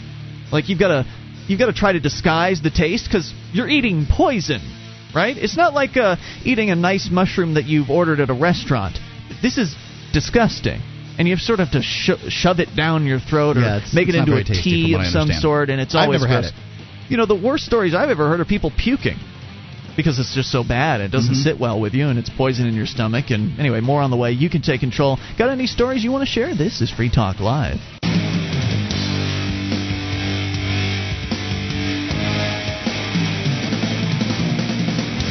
This is Free Talk Live. Bring up whatever you want via the toll free number at 800 259 9231, the SACL CAI toll free line. It is Ian here with you. and Mark. And you can join us on our website at freetalklive.com. The features there we give away, including the updates. Get signed up. We keep you in the loop whenever there's something fresh to announce about the show. You will know first if you're on the updates list at updates.freetalklive.com. And I know a, a pretty uh, interesting update is going to be coming out this weekend. I probably shouldn't say more about that, but you should be on the list. Updates.freetalklive.com. Your mattress was likely manufactured using all kinds of disturbing chemicals. Does this bother you? Well, it should, especially in the case of young children. Savvy Rest mattresses are made of 100% natural latex rubber, organic wool, and organic cotton. Try their crib mattresses too. SavvyRest.com for the sleep you've been dreaming of. That's SavvyRest.com. 800 259 9231 talking about the Netherlands and how they are apparently going to make hallucinogenic mushrooms illegal. Uh, they've sort of existed in a legal netherworld, not necessarily. Uh, they weren't really legal, but they weren't really illegal. I guess they were sort Cops of decriminalized. bothering them, yeah. they were just sort of ignored. And now, after a 17 year old French tourist has jumped to her death from the top of a building in Amsterdam earlier this year, they've decided that that's it! We've had it with these years and years of people taking mushrooms safely in Amsterdam, and we're now going to make it so they're outlawed. Well, since Caroff's death, other dramatic stories involving mushrooms have been reported in the Dutch press. A British tourist ran amuck in a hotel, breaking his window and slicing his hand badly. Amok, amok, An Icelandic tourist thought he was being chased and jumped from a balcony, breaking both of his legs. And now there's no guarantee that these were psilocybin mushrooms that these people took. well, they that- might have claimed they take, they took them. that they only took psilocybin mushrooms. Um, you know, Sure. The, the, problem is, is you never know what it is that these people have done. There's no way to uh, be certain of it. And yeah, probably there are people that have had bad reactions on mushrooms. Sure, but Like a man who uh, from uh, a Dane who drove his wi- car wildly through a campground, narrowly missing people sleeping in their tents. How many drunk drivers have do, done Exactly. the same thing? Nobody's going to outlaw alcohol, and the uh, the mushrooms are taking the hit here, and it's just not fair. Uh, Chloe Col- Collette, owner of the Full Moon Smart Shop in Amsterdam, says it's a shame. The media really blew this up into a big issue. She says all the incidents had involved the use of multiple drugs against the advice of the sellers, but it was the mushrooms that were blamed. Used in the right way, she says there's no problem with mushrooms. The biggest problem is with alcohol, in my opinion. Most of the mushrooms sold in Amsterdam are sold to tourists, and the city's liberal drug policies and legalized prostitution are major tourist attractions. Though I should point out that if everywhere went ahead and legalized prostitution, nobody would have to go to Amsterdam anymore right, for it. and that's another problem that Amsterdam has is they have the A uh, concentration. Right, they have the prostitution tourism, they have the drug tourism. People want to go there to be able to take uh, mushrooms, or at one point take mushrooms uh, legally, Mm-hmm. and to smoke marijuana, you know, semi-legally, whatever it is, uh, to the point that they're not going to be bothered. Right. They realize that uh, Amsterdam is also very lax on things like heroin and, and harder drugs, so they go there for that It's the drug city. if it was if other dr- other cities would um out, would not have it outlawed would re-legalize drugs then well, it, people wouldn't congregate. You wouldn't have all these problems right in Amsterdam. Yep, and the fact is that even though drugs are illegal, it doesn't stop people from using them. So there can there can be somebody careening through your streets in your city right now, high on all kinds of things, and you'll never know after the fact, after they've uh, you know, caused an accident or whatever, if they Right. get out of it, they're not going to be honest with you. Well, yeah, I smoked some meth and then snorted some coke and then I uh, did this and that. And you know, the fact is, there are people out there doing these things regardless of the legal status of these products. Right. If they drank alcohol, smoked pot, and then took the psilocybin mushrooms, what is going to give the, get them in trouble? Uh, what what is going to hit the news? The psilocybin shroom. mushrooms are. Yep. And the thing about it is, is so many people from all over Europe and all over the world go to Amsterdam that uh, these news stories can't be centered in one place. You can't really say, oh, it's one town that's having all this trouble. You have to sort of spread it out all over Europe because those are the people that are going there to that one town to use legally. Right, and here's what one of the uh, mushroom experts had to say. Murat Kusuksen, whose farm Procare supplies about half the psychedelic mushrooms on the Dutch market, he said he stood to lose several million euros invested in setting up his legal growing facilities. Hmm. He predicted the trade will move underground, prices will rise. What else? Where else would it go? And- Are people going to stop using psilocybin mushrooms just because some dumb bureau- bureaucrat Right. said, "Oh, you can't do that anymore. It's bad." And I love what he has to say here. He says that prices will go up, dealers will start selling dried mushrooms or LSD as a substitute Right. with no guidance for tourists. So he says you'll have a rise in incidents, but they won't be recorded as mushroom related, and the politicians can declare victory. I mean, after all, that's what it's all about, right? Mm-hmm. Yeah. Politicians and their political posturing so Right. they can get elected again. Likely, um, some of these people who had these incidents uh, were using LSD and said they had used mushrooms Hmm. in order to cover up the illegality of what they were doing. Possibly. It's it's quite They possible. were afraid of getting charged. Right. They they would think, well, let's see, LSD is more illegal than mushrooms is. I'll blame it on mushrooms. Right. It could have been PCP or anything. Sure. You don't know. 800 259 9231. If you've got a story you want to share, would love to hear from you. Let's go to the phones, and you can bring up anything as always. Jeremy in Montana listening on KGEZ. Hello, Jeremy. Hello Jeremy. Hey guys, pleasure to talk with you again tonight. Yes, sir. What's on your mind? Um, well, first of all, the war on drugs is pretty much illegal anyway. I mean, because did you? Well, let me go back for a second. Did you hear about the jet that crashed, the Gitmo jet that crashed at the Yucatan Yucatan Peninsula three days ago? The the Gitmo jet. Yeah, the get the one that hauls, uh, you know, the tortured jet. Yeah, or but why is it going over Mexico? Well, it's not. No, that. I guess I didn't. I'd like to. It was loaded with cocaine, wasn't it? It was loaded with cocaine, the CIA jet. Hmm. Yeah, I sort of caught wind of that story. Yeah, I didn't really see too much about it, but uh, not surprising. Yeah, but and and anyway, other than that, you know, um, we all know how it's all bogus, and they're the ones. Their war on drugs is a bunch of crap, man. Yeah. How many? Now Uh, you're Right. It's you're- only a war on. um, It's only a war on drugs when somebody who doesn't work for the government is selling them. Here's what I want to know, Jeremy. You are somebody who goes to the Rainbow Family um, gatherings out in uh, national forests and that sort of thing, with a lot of people that might be described as hippies, um, who would, in in my as my understanding, many of them are users of hallucinogenic mushrooms. How many people have, uh, oh, I don't know, climbed up a tree and jumped out of it because they were high on mushrooms? I mean, how many? You've been around a lot of mushroom use, I'm sure. How much real damage have you seen as a result of this drug? Well, I mean, not not really that much. I mean, compared to like you're saying, like alcoholism and drunk driving. Really, I mean, well, one of the main suggestions um, that I had when I was traveling with them was that, and they already knew this, was to don't drive, stay in the woods, or stay around some people you trust and know if you do them and stuff like that. Just don't go out to a bar and start eating mushrooms. Yep, Mm. absolutely right. And Jeremy, thank you for the call and, uh, and sharing that with us. Yeah. because it, it goes back to what the dealer was saying, the mushroom dealer in uh, in the Netherlands, pointing out that when these things are on the legal market, buyers can be given information with them. Here, you're buying this mushroom. Take this brochure. Read it over so you can understand the safest way to take this drug. It's called harm reduction, and it makes sense And they can help. Because we know that people are going to take them, so let's help educate them on the best way to keep safe while doing them. In the black market, the black market dealers could give a flip how you take it. They just want your money. More on the way. You can take control. This is Free Talk Live. Our archives, website, and podcast will continue to stay free, but if you think other people deserve to hear this show, consider becoming a Free Talk Live amplifier for just $3 a month at amp.freetalklive.com. Help free some minds. Visit amp.freetalklive.com. This is Free Talk Live, your show. Bring up anything toll free number 800 259 9231, the SACL CAI toll free line. It is Ian here with you. And Mark. You can join us on our website at freetalklive.com. We've got live streams, a broadband version of the show, and a dial up version, both waiting for you at freetalklive.com. Enjoy those on us.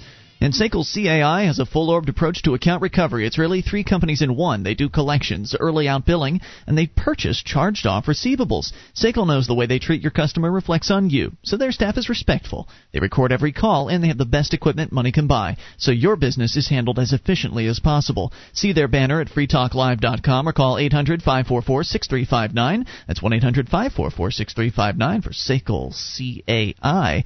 Uh, let's continue here with your phone calls and go to Mark in Missouri. Mark, you're on Free Talk Live. Hey, gentlemen, nice to talk to you. I love your show, man. Good to have you here. Thanks. Mark. What's on your mind, sir? Uh, I had a bad trip once on some mushrooms.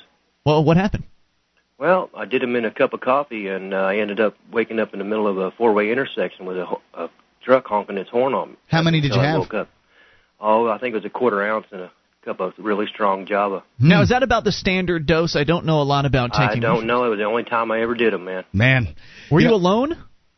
I was Ooh, that's a big out in the mistake. middle of nowhere. That's a mistake. You'd never want to do uh, hallucinogens alone. Actually, the best way to do them is To with a sitter. Yeah. To have someone who actually isn't uh, high on anything, but even to have someone else with you would simple would would have helped a lot. Tell you what, I'll never forget it. That's for sure. Wow, you came to in the middle of an intersection. Oh, yeah, right in the middle of a four-way intersection, there was a truck right over top of me, a big fat red Chevy. Yeah. You know, it's good that you shared this But because that ain't nothing. I uh, there's people out there that that, that, that can benefit from that sh- that uh, sort of share. Go ahead. I said that ain't nothing. I got run over by a car when I was four, and I've, I've been shot a couple times, and I drowned twice. I've been shocked by lightning. I broke heavens. over 40 bones. You've had it rough. Did you? Uh, any any of these have to do with drugs or alcohol? Uh, nope. Most recently uh, woke up in a coma from a uh, an intersection. I got uh, beat in the head with a Louisville slugger. Jeez. What were you Why was doing? the- why was Oh, just because I'm a nice guy, and people don't like nice guys, you know. Hmm. What do you? Uh, now wait a minute. A little skeptical Why here. would somebody attack you with a Louisville Slugger? What was that over? Well, he didn't like my sister, and they got a divorce, and uh, he stopped behind me in a truck and said he was going to kick my butt, and I wasn't going to let that happen. You didn't like oh the sound my of that. Goodness. So when, I'm curious. When you woke up, came to in the middle of the intersection, uh, looking at a truck honking his horn in front of you, were you standing up? No, I was laying flat on my back, brother. Wow. How long do you think you'd been there? You know, I really don't know. It, yeah, I think it was early morning hours, and it Jeez. was like uh, ten, eleven o'clock at night when I did them. So, you know, I must have been out five, six, seven hours. You What must did- have wandered to the road too, right? And you were probably still high when you came to, right? I mean, you did you? What did you do? Just no, I don't remember. I, it was such a shock. It was like traumatic. you could have been mind running flat control, man. over. It was awful. So you get up and go home. What did you do at that point? Oh, I did. I went directly home. No doubt about it. Talk about scary. Thanks for sharing, man, and we appreciate your phone call tonight. 800 259 9231. So there you go. I mean, certainly uh, there are some tips that people need to know about. We mentioned harm reduction earlier. We talked about how if these things were available in the legal market, you'd be able to get good information along with them instead of just, you know, hearing through the grapevine that, hey, I heard mushrooms are pretty good. Oh, well, here, have some of these. Okay, and then you go home, take them all by yourself. Ooh, that's not good. Well, you know, um, I don't know that you wouldn't be able to stop everything. Some things would go wrong. Certainly. But uh, uh, for, see, I worked at I worked at a magazine for uh, a couple of years, and one of the reporters, this kid who's graduated college, uh, you know, well into his career as a magazine reporter. You know, um, he had worked for a, a newspaper and a magazine at that point. This is not some schlub. Um, had gotten gone out drinking for the evening and uh, gone home. He was uh, sitting. He wanted some privacy from his roommate, so he went outside with his cell phone and was talking to his girlfriend on the cell phone. And um, you know, drunk as he could possibly be, Right. fell asleep behind, uh, you know, leaning against his neighbor's car. His neighbor comes out to go to work at four uh, o'clock in the morning, backs out over him and kills him. Oh my goodness. And that's alcohol. It's legal. And things are going to happen to people that want to mu- alter Sure. their states. And it, it really doesn't matter what substance it is. Eh, You know, it's not going to stop them. People want to do this. Absolutely. And I want, sorry. I want to point I out wish they didn't. that there are some um, again there are some legal drugs uh, that are out there. Salvia, for instance, is a very can be a very powerful hallucinogenic It's, drug. it's legal right now, but it's likely to not be legal much longer. I, I- I think there are, there are certainly some state legislatures, and I'm sure the feds are looking at uh, making it a Schedule One or Two or something like that, Mm-hmm. and making it illegal. But for now, it is legal, and it has been legal up until this point. Uh, it's not going to give you a four-hour trip like something else might, LSD or or uh, or mushrooms, but you are going to get high for five or ten minutes, and you're going. From what I understand, Very high for five or ten minutes. I've never gotten to this point with it. I have experimented a bit with salvia. I've never gotten to this, but apparently it's not very hard to get there. I just, for whatever reason, haven't done it quite right. Um, and I, from what I understand, there have been some pretty dangerous situations people have managed to put themselves in, even within that five In or ten five minutes. minutes. I mean, if you're uh, if you're up on a second story and you decide to jump out the window, then you've done some you're serious talking, damage. And you're talking about teenagers, some of the dumbest creatures on the entire planet. I can remember being a teenager, and do you know what huffing is? Uh, there's, you know, there uh, things like I, I can't remember what they called this, but there's some little uh, uh, little cleaning uh, solution that you could uh, buy in head shops back in the 80s, Ugh. and it was. Uh, uh, it was like whippets. Um, Right. Do, do you have any idea what, what the terms I'm using? I know what here? a whippet is. A whippet is where you take a hit off of uh was it a CO is it uh not CO2 it's laughing gas, nitrous oxide. Nitrous from, oxide, uh, that's from, what uh, is. The, the whipped cream. This was Yeah. something like it, and uh, this stuff they used to sell in, uh, you know, it was like ether or something like that, and they used to sell it at the head shops, and. If you took a little whiff off um, off of it for like ten or fifteen or twenty seconds, you'd be really, really, really, really messed up. Mhm. I mean, t- you, you're just not functioning properly at all. I, we used to. I remember my friend used to do that when we were driving, and I'd grab Oh the my wheel. gosh. Isn't this fun? I'd grab the wheel. He's like, "Uh, uh." I mean, that's how messed up you are. Wow. Silly, silly, silly stuff. And these are the the dumbest creatures on the planet. They are going to get themselves into some silly situations. Sure. I'm sorry. I wish it weren't so. Um, but putting them in jail isn't going to solve anything. Hell no, it's not. It's just going to make their life worse. It's going to give them a conviction. It's going to make it harder for them to get a job into the future. And if it's more difficult to live your life as a result of having a drug conviction, you're more likely to be depressed and thereby more likely to drink yourself or uh, into a stupor or take even more or worse drugs on into, the, into your future. So really, putting someone on the path towards the justice system for taking drugs is just a path, uh, just furthering their path to destruction. And you know, going back to what your story was about the kids doing uh, what amounts to hallucinogens while driving. I mean, you want to talk about? I mean, there's not even any common sense being exercised there.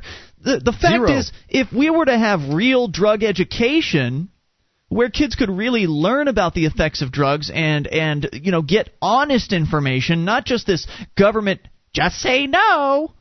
Oh, don't do drugs. right. It's bad. that's going to solve something. Look, here's your brain. It's on drugs and the stupid imagery and symbology. Uh, what we really need is real, honest information and given it given to the kids in a in a way that they can understand and grasp and, t- and take seriously. I understand that kids aren't going to want to take everything seriously, but I think that, that there could be a way to adjust the uh, the anti-drug programs in in America to be more based on harm reduction and based on honest information and really educating people than just yelling at them and demanding that they not do things. Because when you tell kids not to do something, what do they do? I mean, come on, this is this is the first thing you learn as a parent, right? Reverse psychology. You don't tell a kid not to do something. They're going to want to know what they're missing out on. Yep. They're going to want to know what the forbidden some, fruit is all some about. Some are, some aren't. Some some some teenagers can definitely learn from other people's mistakes, but I'll tell you, a lot of them simply cannot. You know, if anything, if anything, Mark, we're better off today because we have the internet and great websites like Erowid.org where kids can actually go and do their own research and learn more about it. But I wish it came from a different source. I wish it came from parents. I wish it came from people that actually cared about the kids. Well, a lot of parents c- are completely um, unable to educate their kids on drugs. They just don't, They don't know. anything. Yeah. Um, I, I I smoked pot in the house. My mom didn't know what that stuff was. Really? Said it was a cigar. You smoked pot with your mom home? Yeah. That's amazing. My parents would have known. 800 259 9231, the SACL CAI toll free line. How would you handle it uh, if you were a parent? Ra- you I'm sure you might be a parent, um, ra- raising your kids, talking to them about drugs in a way that they can get it instead of just this just say no nonsense. What about harm reduction? This is Free Talk Live.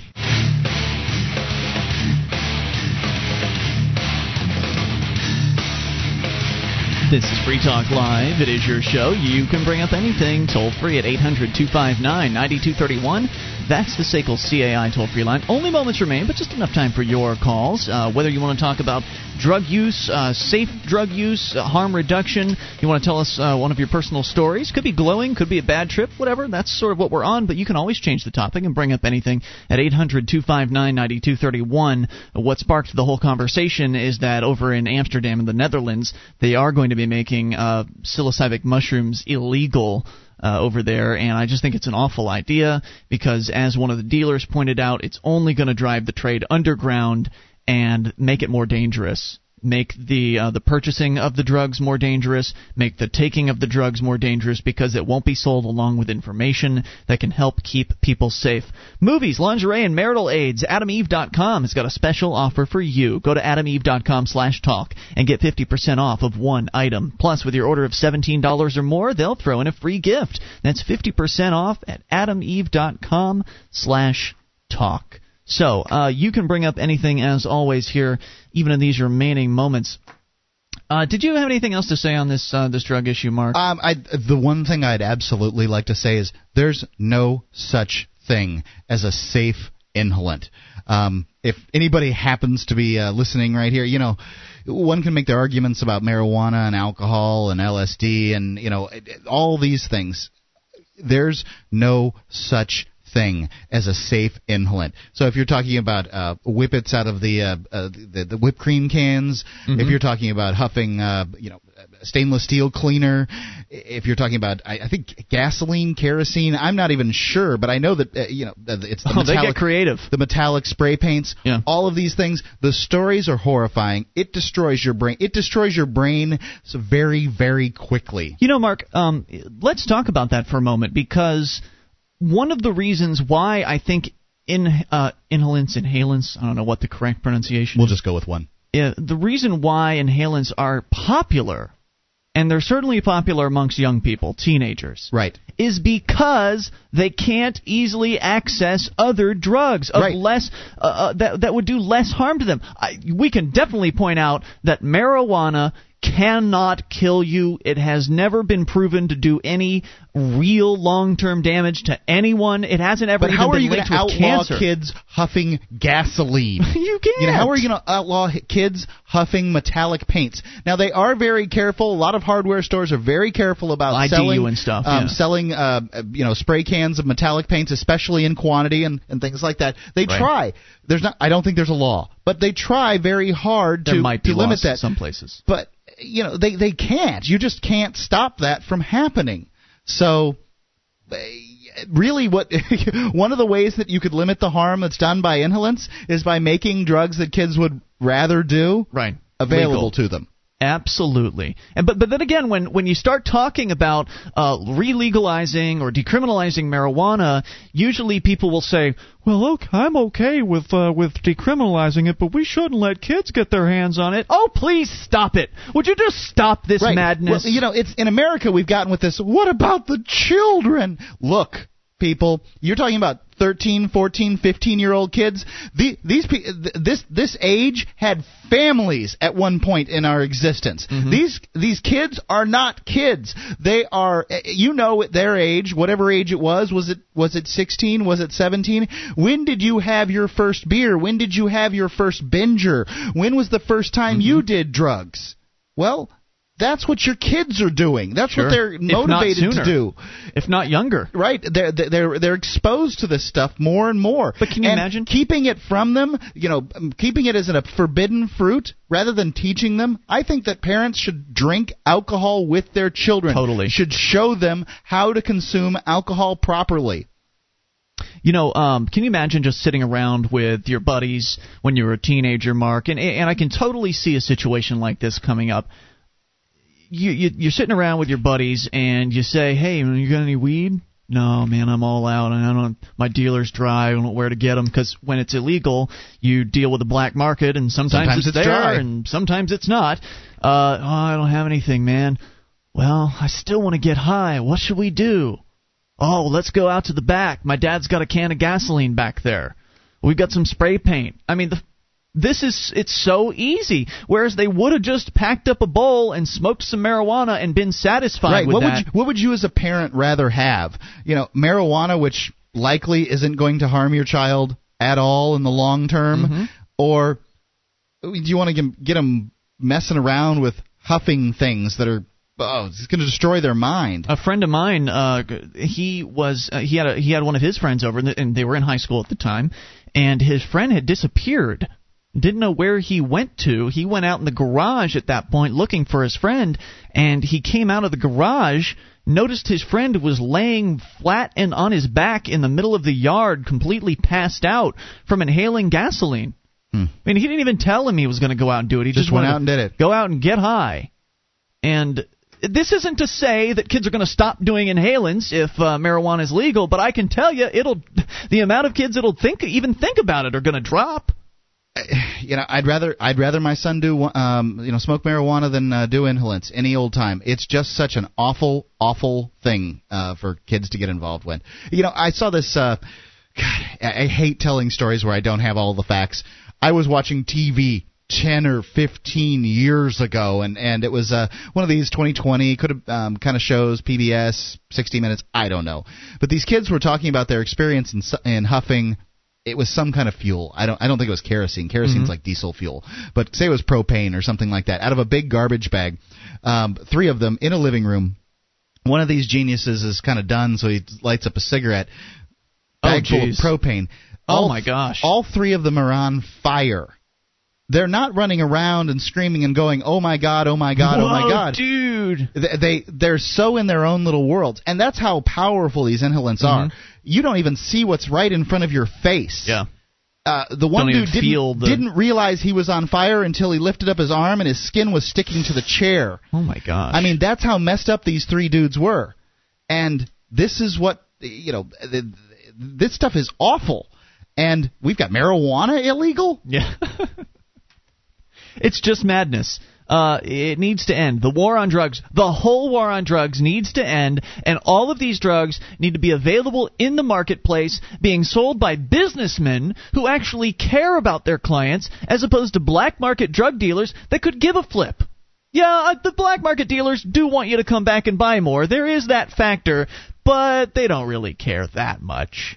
They care a little, but not not as much as uh, Right. you know a, a real businessman um, who was you know trying to to service his clients would. And let's also point out that in the world of re-legalized drugs, because all of these drugs used to be legal, Mm-hmm. except the ones that were created as a result of the war on drugs, like crack, because crack wouldn't exist if it hadn't been for the prohibition of cocaine. That's another story. I guess yeah, crack's probably the only one you could maybe crank. Meth, I, yeah, ice. Uh, but the fact is, if these drugs were re-legalized, they'd be manufactured in controlled, safe conditions in laboratories instead of somebody's back shed or in their bathroom in a bathtub. Uh, they'd be they'd be manufactured in safe conditions. They'd be distributed in a similar way that you buy aspirin off the counter today, where you can see on the bottle. For these effects, take this amount per body weight. You know, because big people Well, somehow, you know, they take Aspirin probably doesn't touch home with people like cigarettes do. Okay, fine. I mean, people people understand that they're being told on a regular basis cigarettes are bad for you. Most drugs are not as addictive as cigarettes. But I use I use aspirin as an example because it has a recommended dose on there, and cigarettes they don't say smoke one every four hours, you know that sort of thing. Whereas that, you, that makes sense. you can measure. but at least we're educated with cigarettes. Yeah. Um, you know, more so than you are. I I certainly know more about smoking cigarettes than I do about taking psilocybin mushrooms. so you'd be able to measure your doses. They'd be clean. They'd be manufactured under quality control, and that alone would help uh, kids from o- you know prevent kids from overdosing because they'd know what they're getting. Let's go to the amp line unscreened. Who's this? You're on Free Talk Live. Hi, it's Mike in California. Hey Mike, what's on your mind? I know we are short of time. I just wanted to mention another uh, another way that people will do drugs when they are not allowed to by government. If none are available, have you guys ever heard of Jenkem? Yeah, Oh. we actually talked about that not too long ago. There- I've heard on the internet that, that yes. Uh, why don't you tell the listeners what Jenkem is?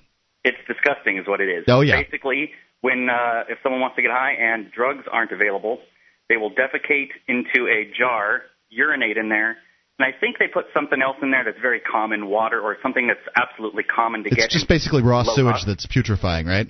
Yeah, they stick a balloon over it, uninflated, and let it let it sit in the sun for a couple days, and then they the balloon inflates from the ex, expanding, um, From the gases, whatever's bubbling Yeah. up. Yep. And then they inhale the balloon and get high. Yeah, it's- and you can't stop people from getting high, that's for sure. Now, this Jenkem stuff, some on the internet I've heard maybe that it might be a hoax, but It seems there's to be certainly real. some pictures that go with it. So uh, it's, It's been difficult to know exactly what the truth is and what isn't. Well, the BBC reported it was used in uh, in African tribes, uh, and so I would take that as as legit. It's just probably not widespread here in America. We'll be back tomorrow night. You can join us online in the meantime at freetalklive.com, and please be safe. DVD, books, music, instruments, periodicals, computers, software, electronic, photo, cell phone, office product, home and garden, bed and bath, furniture, kitchen, pet supply, automotive, hardware, apparel, shoes, jewelry, grocery, healthcare, sports and outdoors, toys, games, used and more. It's a department store at your fingertips. Amazon.freetalklive.com. Get all your shopping done, a great deal, delivery to your door, and a percentage of your purchase will go to Free Talk Live when you enter Amazon through Amazon.freetalklive.com.